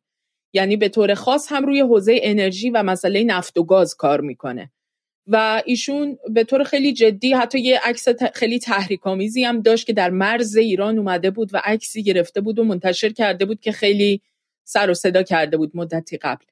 ولی چیزی که جالبه اینه که این خانوم که الان اومده در واقع اینها رو ریتوییت کرده خب همونجور که می‌بینید این افرادی که ریتوییت کرده هر کدومشون کارمندان یکی از این رسانه های به نوعی خارج از در واقع ایران هستن. رسانه های اپوزیسیون فارسی زبان هستن رادیو زمانه ایران اینترنشنال و غیره. و چیزی که جالبه اینه که اینها در واقع این خانم که به طور مشخص روی داغ کردن مسئله در واقع آذربایجان و دامن زدن به اون گرایشات پان‌ترکیستی در آذربایجان ایران تمرکز ویژه داره. و یکی از تخصصاش این هست که در واقع بیاد مسئله پان‌ترکیسم رو در ایران و اینکه ایران جدایی طلبان آذربایجان رو تقویت بکنه و اینها اینه یه شیفتی کرده بودن تمرکزشون رو گشته بودن روی فعالان در واقع این پان عرب ها جریانات نئوبعثیستی که در ایران به اسم الاحواز یا حرکت نضال و اینها شناخته میشن و همینطور جریانات پان‌ترکیستی در آذربایجان. اینها زیاد با جریانات در واقع گرایشات کردی سعی کرده بودن که یعنی من خیلی زیاد کار نمی‌کردن یعنی روی اینها خیلی تمرکز ای نداشتن. ولی در این چند روز اگر شما به توییتاشون نگاه بکنید حتی زمانی که داره مثلا اعتراضاتی که توی مثلا تبریز اتفاق افتاده یا شعارهایی که تو تبریز داده شده و اون در محدوده آذربایجان هر در واقع التهابی اتفاقی به وجود اومده و اینها رو کاملا در واقع داره از زاویه پیوند زدن مسئله کردها و مسئله ترک ها داره به نوعی چی میگن لانسه می‌کنه و سعی می‌کنه که از این منظر بهشون بپردازه و تقویتشون بکنه. برای واقعا خیلی وقت بود که ندیده بودم که در در واقع اینقدر تمرکز بکنه و مانور بده روی کسانی که به نوعی چهره های شاخص رسانه در واقع گرایشات مختلف طرفدار جریانات کردی هستن و اینها. و برای همین اون اسکرین شات رو گرفته بودم. بسیار خب حالا پس من برند برندا شفر رو نشون دادم که کارمند رسمی FDD یا Foundation for Defense for Defense for Democracy که بنیاد بسیار مهم نزدیک به حزب لیکود در واشنگتن و می‌بینیم که این نکته خیلی مهمی که گفت تخصص این آدم تمرکز روی بحث آذربایجان ولی میاد و از آذربایجان به کردستان وصل می‌کنه. واقع این اتصالی که خود اسرائیل هم داره. خب FDD از نزدیکترین لابی ها به خود نتانیاهو بود و ما در موردش حالا در برنامه مختلف هم زیاد گفتیم. این هم می‌بینیم که ریتویت کردن بهروز بوچانی و کلمه کرد اصلا شما ببینید که به عنوان یک هشتگ داره در اینجا استفاده میشه و خب اینا متخصصان هوشمند جنگ روانی رسانه ای هستن و واقعا جایی که میرن باید بفهمین که اتفاقی داره میفته و میگم خود هشتگ کردنش رو ببینید شما. و همینطورم ریتویت کردن از شکریه برادوس از تک تک, تک این افراد. اگر روی این توییت های خاص حرفی داریم بفرمایید. نه در واقع فقط مسئله اینه که ببینید این این نوع توییت کردن ها هشتگ های مشخصی که در واقع اینها در کنار هم دیگه میان و این در الگوریتم هایی که مثلا تو فضای مجازی در توییتر و پلتفرم های دیگه اینها در واقع بسیار تعیین کننده هستن. یعنی اصلا نه هیچ کدوم از این هشتگا اتفاقی نیستن. بسیار تعیین کنندن که چطور در واقع ذهن مخاطب رو با با همدیگه اینها تدایی بکنن و مثلا وقتی که به شما هشتگی بخواد پیشنهاد بکنه یا در کنار مثلا صفحه توییترت بخواد بگه که کدوم اینها ترند هستن و اینها کاملا بر مبنای اینها اینا رو به نوعی مجتمع می‌کنن و تاثیر گذاری می‌کنن. خب بریم سر این هم باز یک تعداد دیگه از این که مثلا روی ارومیه میاد درگیر میشه درسته؟ حالا در در ویدیو قبلی هم دیدیم که بحث در این پایین سمت راست میگه که آذربایجان in ایران آذربایجان in Iran protests against government policies that have led to the significant contractions of Lake ارومیه میگه آذربایجانی ها در ایران حالا در وسط بحث محسا امینیه برای علیه حکومت علیه سیاست های حکومتی تظاهرات می‌کنن که به نابودی دریچه ارومیه ختم شد. در واقع سعی می‌کنن که همه اعتراضات رو به هم دیگه گره بزنه و ببافه به هم دیگه یکی بعد از دیگری تا یک یک رشته در هم تنیده از اعتراضات و مطالبات همه قومیت ها باشه و بتونه یک آتش خیلی خیلی مشتعل باشه. در اینجا هم بفرمایید شما. ادامه همون توییت ها هستش دیگه. یعنی شما اگه نگاه بکنید مثلا یک کسی مثل جیسون براتسکی که خودش مثلا یکی از چهره های به شدت ضد ایرانی در اون انجمن متحد علیه ایران هسته و میاد به نوعی بسیار سعی کرده بودش که کاملا پروموت بکنه. هم اون خیلی با برند شیفر در واقع هماهنگ عمل می‌کنه اون رو ریتویت می‌کنه و اینا هم بالعکس. و اینها در واقع بسیار سعی کرده بودن که روی مثلا بعضی از شعارها هم خیلی مانور بدن که به نوعی تداعی کننده یک چیز مشخصی مثلا توی حافظه یا سنت مبارزاتی مثلا اون مناطقه. حالا نمی‌دونم فکر کنم توی توییت دیگه ای بود که مثلا از شعارهای بسیار قدیمی که مثلا توی آذربایجان داده می شده مثلا توی اون سنت سیاسی و به حال یک معنی مشخصی داره دیگه که بسیار خوب ببینم حالا, کنم؟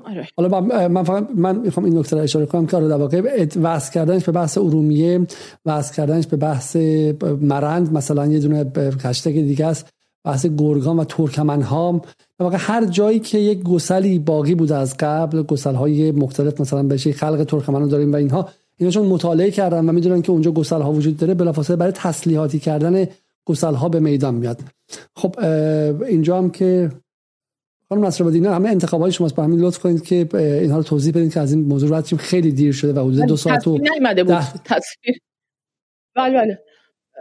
نه نکته خاصی اینا نداره. یعنی منظور آهان این همون شعاری بودش که در واقع مثلا هم عکس بالای سمت چپ می‌بینید که از بی بی سی ترکی نقل قول کرده و مثلا در مورد شعار مثلا آزاد عدالت مثلا آزادی عدالت و حکومت ملی که یعنی در واقع حکومت آذربایجان حکومت ترک ها رو در واقع به عنوان حکومت ملی اینها ازش صحبت می‌کنن و اینا مثلا از شعارهای تبریز اومده اینو برجسته کرده در حالی که تو همون مثلا تبریز هم گویا از به حال شعارهای خیلی چیزتری مترقیتری هم داده شده بوده. یا اینکه مثلا اومده بود در مورد روی این شعار مانوف داده بودن که حالا خیلی جالبه. و از دوستانی شنیدم که گویا این شعاری که مثلا آذربایجان متحد کردستان است از این منظر داده شده که ضد پانتورک ها باشه. بعد اینا اومده بودن روش مانوف داده بودن که انگار که در واقع این قومیت های مختلف که همشون ضد حکومت ملی ایران هستن با هم متحد بشن. متوجه میشین منظورم بازنمایی رسانه به چه شکله؟ فعال ضد پانتورکی که اومده مثلا این شعار رو در جمعیت گفته که مثلا آذربایجان متحد کردستانه برای اینکه اون شکاف تاریخی که مثلا بین اینها بوده به, در واقع همشهری کشی در نقده و جاهای دیگه انجامیده بوده تو آذربایجان و اینها بین کرد و ترک ها این اومده از این منظر این شعار رو مثلا انداخته تو جمعیت ولی کن اینها در واقع همین این افسران سایبری صهیونیست اینا اومدن به این شکل بازنمایش کردن که در واقع اینها دارن میگن که قومیت های مختلف بیاین و با هم دیگه متحد بشین و همون گسل قومی رو روش مانوف دادن. حالا یه بخشش هم اقتصاد سیاسی هم دارن این لابی ها دیگه. برای اینکه الان همین الان با بزرگ نمایی این که مسئله قومیت ها و گسل های قومی در ایران خیلی خیلی جدیه بودجه های جدیدی می‌گیرن توی آمریکا سراغ سنا و کنگره میرن و مثلا خیلی جاهای دیگه. الان بحث این که به شکلی چقدر پتانسیل داره قضیه قومیت ها میرن چون چهار تا آدم دیگه استخدام می‌کنن. یه متخصص ترکمن صحرا میارن یه متخصص بحث آذربایجان میارن. و و غیره و غیره و سعی می‌کنن که حالا یه تحریمی رو منحصر به اونجا سعی کنن تصویب کنن و این گستره ها رو مثلا فعال سازی کنن و, و کار اونها همینه. خب بریم سر دو تا بحث آخری که اینم باز مصاحبه اورشلیم پست با هجری درسته؟ که میگه که وی وانت فدرال دموکراتیک استیت ما یک حکومت فدرال دموکراتیک می‌خوایم و دیگه نکته چیه اینجا؟ نکتهش در واقع در مورد این قضیه است که میگه که ما داریم کار می‌کنیم دیگه. میگه ما در کنگره مثلا حالا خوش میگم کنگره خلقهای مثلا ایران که برای فدرالیسم دارن مبارزه می‌کنن و تلاش می‌کنن. میگه ما با گروه های مختلف آذری ها عرب ها بلوچ ها ترکمن ها و تمام کسانی که حقوقشون رو دارن جستجو می‌کنن ما در واقع داریم با هم دیگه کار می‌کنیم. بسیار خب و ادامه همون مصاحبه اینجا میگه که در حالی که زنان بخشی که سبز شده مجبورن که صورت خودشون رو سر خودشون و موهای خودشون بپوشونن. زنان مسلمان کرد در حزب هجری که بسیارشون هم کلاشینکوف حمله می‌کنن. هر جوری که دوست دارن سرشون رو میپوشونن. و حالا واقع اشاره ای که این مالی که اینم قبل از برابری دارن. برابر دارن. بله. و اینجا هم که میگه حزب الله و حماس مواد خیلی زیادی پول از ایران گرفتن. And it helps them stand against Israel. So Israel should be providing help to opposition groups standing against Iran. این خیلی دیگه رسمی داره میگه. میگه که ایران پول های خیلی زیادی علیه اسرائیل صرف می‌کنه. آقای هجری میفرماید و معتقدیم که اسرائیل باید ایران رو به عنوان دشمن شماره یک خودش نظر بگیره و سعی کنه تضعیفش کنه. همونطور که اونا به حزب الله و حماس پول میدن. یالا اسرائیل پول بده به ما. ما آقای هجری میگه پول بده به ما و همون هجری رو ایران اینترنشنال شب به شب میاره خونه مردم ایران. ما در فراخانمون از مردم خواستیم که فردا اعتصاب بکنن. همین همین این ایشون آقای هجری هستن که تقاضای اعتصابشون رو با اون خانم سیما ثابت در اون گوشه به عنوان یک خواسته ملی اینجا تصویب به مردم ایران می‌برن. مردم ایران از کجا بدونن که در جای دیگه ای جناب آقای هجری در اینجا میگه که ما پول می‌خوایم و و پول اسرائیل باید به ما داده بشه چون اونورم داره به حزب الله حماس کمک می‌کنه. اینها تصورات ما نیست توهمات ما نیستش و این رشته ای که به همدیگه بحث شد رو ما امیدواریم سعی کرده باشیم امشب به شما نشون بدیم که چگونه به همدیگه متصل شد. اگر صحبت دیگه هست رو بفرمایید خانم نصر بادی که بحث رو تموم کنیم. من فکر می‌کنم دیگه خیلی طولانی شد. فقط یه جمله می‌خواستم بگم برای اینکه بخشی از حالا سوء تفاهمی پیش نیاد برای بخشی از مخاطبان. اولا که ما به هیچ عنوان هم هموطنان کرد ما هموطنان ما هستند به هیچ عنوان ما داریم در مورد خطوط سیاسی و جریانات سیاسی که در منطقه ما که در وضعیت استراریه در تمام این دهه های گذشته بعد از انقلاب 57 ما در وضعیت استراری بودیم. در واقع داریم در مورد این خطوط و پروژه های سیاسی که با همدیگه به نوعی همپوشان میشن یا یه جاهایی با همدیگه هم منفعت میشن هم چشمانداز میشن داریم راجع به پروژه ها صحبت می‌کنیم. یک. دوم این که داریم در مورد در واقع بحث وابستگی و روابط علی پدیده ها صحبت نمی کنیم. ما نمیگیم که اسرائیل و مثلا عواملش در حزب مثلا دموکرات کردستان یا حزب کمالی زحمت کشان کردستان مثلا اینها اومدن اعتراضات رو در ایران به وجود آوردن. ما داریم میگیم که این اعتراضات به حقن. گسلهایی که فعال میشن و این گسلها هر کدومشون در واقع نشانه هایی هستن مبنی بر این که یک نابرابری یک تبعیض یک حقی که به هر حال اونجوری که باید ادا نشده یک چیزی که به هر حال عامل نارضایتی شده وجود داره و وقتی که این عامل های نارضایتی وجود دارن توی زمینه این امکان وجود داره که جریانات سیاسی مختلفی که در کمین نشستن و روی اینها پروژه های سیاسی خودشون رو سوار بکنن در موقعیت مناسبی بیان و در واقع استفاده ابزاری از این گسل ها و اعتراضات بکنن. من فقط توضیح بدم. از ابتدای برنامه در اینجا ما یک مسیر خیلی خیلی طولانی توضیح دادیم. مسیری درباره تغییر نظم کلان جهانی. تغییر نظمی که در حداقل 80 سال گذشته غیر قابل تغییر بوده. از 1945 زمانی که آمریکا اون دو تا بمب اتم رو بر سر ژاپن ریخت و قدرت بلا منازعش واقعا رقابت ناپذیر شد و در سال 1990 هم با فروپاشی شوروی این قدرت چند برابر و چند برابر شد اون نظم جهانی قابل دسترسی نبوده.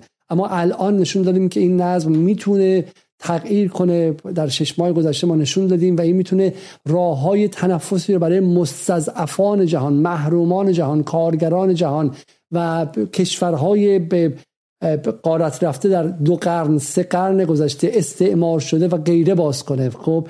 و و ایران هم در مرکز این فضا برای تغییر نظم جهانی است. و فضایی که ما تصور تصویر کردیم امشب برای شما به واسطه همه نقشه ها و غیره این پیچیدگی های عظیمی بود که می‌بینیم که از یک دالان کوچک در اینجا تا بحث به شکلی ناتوی عثمانی یا ترکی تا بحث کریدورهای وسیعی که می‌خواد بیاد و اون نظم جهانی رو براشون راه باز کنه و اقتصاد متفاوتی رو به وجود بیاره. همه اینها رو ما برای شما توضیح دادیم و اینکه آمریکا هم اونجا وایستاده و داره سعی می‌کنه که این مسیر رو مقابل مقابلش بیسته کار رو سخت کنه و اینم ایران ماست. این وسط در این مرکز در مرکز داستان به عنوان یکی از قهرمانان اصلی این قصه و بعد یک باره می‌بینیم که این چیزهایی که با این تلاش ها با این همه سختی ها فراهم شده یک دفعه گسل ها درش باز میشه برای اینکه کسی مثل علم الهدا میگه یک پا یک کلمه تمام.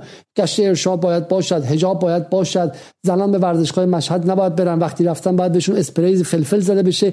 و این اتفاقات کوچیک این گسل ها رو از داخل هم ای همراهی می‌کنن باهاش. در این لحظه وسیع تاریخی در این لحظه مهم تاریخی در حالی که ایران هنوز پروژهش به خط آخر نرسیده و به قول آقای خامنه ای هنوز آخرین پیچ تاریخی جلوی ملتی است که 200 سال داره سعی می‌کنه مستقل شه که دیگه نتونن تیکاش رو ببرن. مثل کاری که در 1812 به بعد روسیه تزاری با ایران کرد. در سال 1850 1860 انگلیس با هرات کرد. در سال 1971 انگلیس با بحرین کرد. تیکه هاش رو ببرن یا به واسطه جنگ از سال 1959 به بعد صدام کرد و 8 سال بچه های مملکت رو کش یا به واسطه تحریم ها آمریکا در این 15 سال کرده و زندگی ایرانیان رو سخت کرده. بعد یک دفعه گسل های داخلی هم عده امثال علم الهدا عده گروه های ناشناس محفل های ناشناس که معلوم نیست از کجا میان و تقدیم دشمن می‌کنن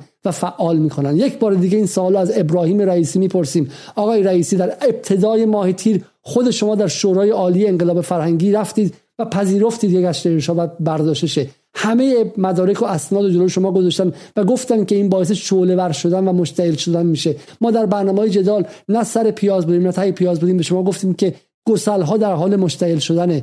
چی میشه که شمایی که همه قدرت کشور رو دارید مجلس رو دارید ریاست جمهوری رو دارید سپاه رو دارید اطلاعات رو دارید اموال رو دارید بنیادها رو دارید کشور مال خودتونه. چی میشه که باز هم دلتون برای منافع ملی این کشور نمیسوزه و سر خواسته های حد اکثریتون یک اینچ یک سانتیمتر کوتاه نمیاد. خب و بچه های کشور رو اجازه می‌دید که به عنوان گوشت دم توپی باشه که مسیح علینژاد و مصطفی هجری و کومله و دموکرات بفرستن تو خیابون ها این سمت قضیه هم هستش.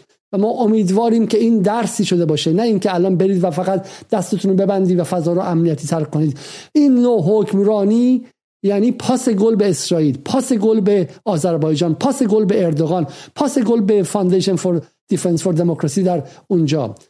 و باور نکردنی است این. باور نکردنی است. این سطح حکمرانی در سال 2022 در سال 1401 برای ملتی مثل ایران که من به 2500 سال تاریخش کار ندارم. فقط به همین 42 سال رشادت ها و هزینه هایی که داده کار دارم. بعد بچه های خود آقازاده ها در تظاهرات های تورنتو و ونکوور و مونترال مرگ بر جمهوری اسلامی بدن. همون کسایی که به واسطه فساد از جمهوری اسلامی خوردن و بردن و چاق شدن و پولها رو از ایران خارج کردن. حالا مرگ بر جمهوری اسلامی رو در مونترال و ونکوور بدن و عکس های اونچنانی بذارن که بدو بدو برن که یه موقعی این گروه های سایبری اسرائیلی متهمشون نکنه به همدستی. همون کسانی که پولها رو دزدیدن در صف مقدم مرگ بر ایران هم هستن و غیره. این از کجا میاد؟ از اون تحجر میاد؟ از اون به شکلی تنگ نظری میاد و از اون تفرعون میاد. تفرعون یعنی استبداد و فرعونیگری.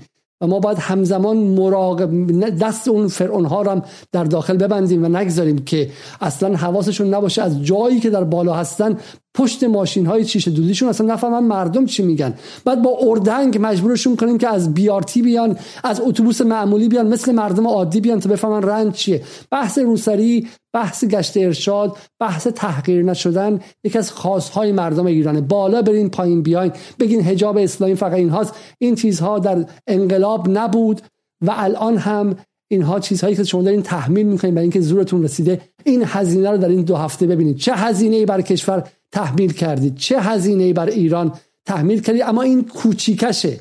هزینه جراحی های آقای میرکازمی آقای محسن رضایی و اون نئولیبرال هایی که در دولت نشستن جراحی هایی که قیمتش رو دهک یک و دو استعداد سه بار گلوی ما پاره شد و به شما گفتیم. فشار آوردن بر گرده پایینی ها وقتی جرأت ندارید از بالایی ها مالیات بگیرید اون منتظر دی 1401 باشید و اونجاست که اسرائیل و هجری و کموله و ترکمن صحرا و بلوچستان و غیره همگی با هم وارد میشن. و حتی امکان رسانه هم ندارید که به مردم انظار بدید. چون رسانتون هم دست یک سری متحجرینیه که فقط از صبح تا شب کارشون تظاهر تظاهر و تظاهره. باید جای مهر اینقدری سرشون باشه. نه فهم منافع ملی. با این وضعیت با این پدافندهای رسانه‌ای که 42 سال update نشده و فشل دست یک سری آدمی که فشلن و فقط نگاهشون اینه که آدم ها رو بذارن اونجا و اون اعترافات اجباری رو بگیرن. روز به روز کارتون در جنگ نرم مقابل اسرائیل سختتر میشه. تکه تکه تکه قدم هایی که به واسطه رشادت های امثال حاج قاسم سلیمانی و بچه هایی که رفتن کشته شدن و توسط داعش تکه پاره شدن مثل حججی و جنازه هاشون هم در بسته های اینقدری دست مادر و پدرشون رسید همه اونها رو دارین از دست میدین چون در حکمرانی نرمتون عقب مانده اید عقب مانده اید و عقب مانده اید تا شب دیگر خدا نگهدار.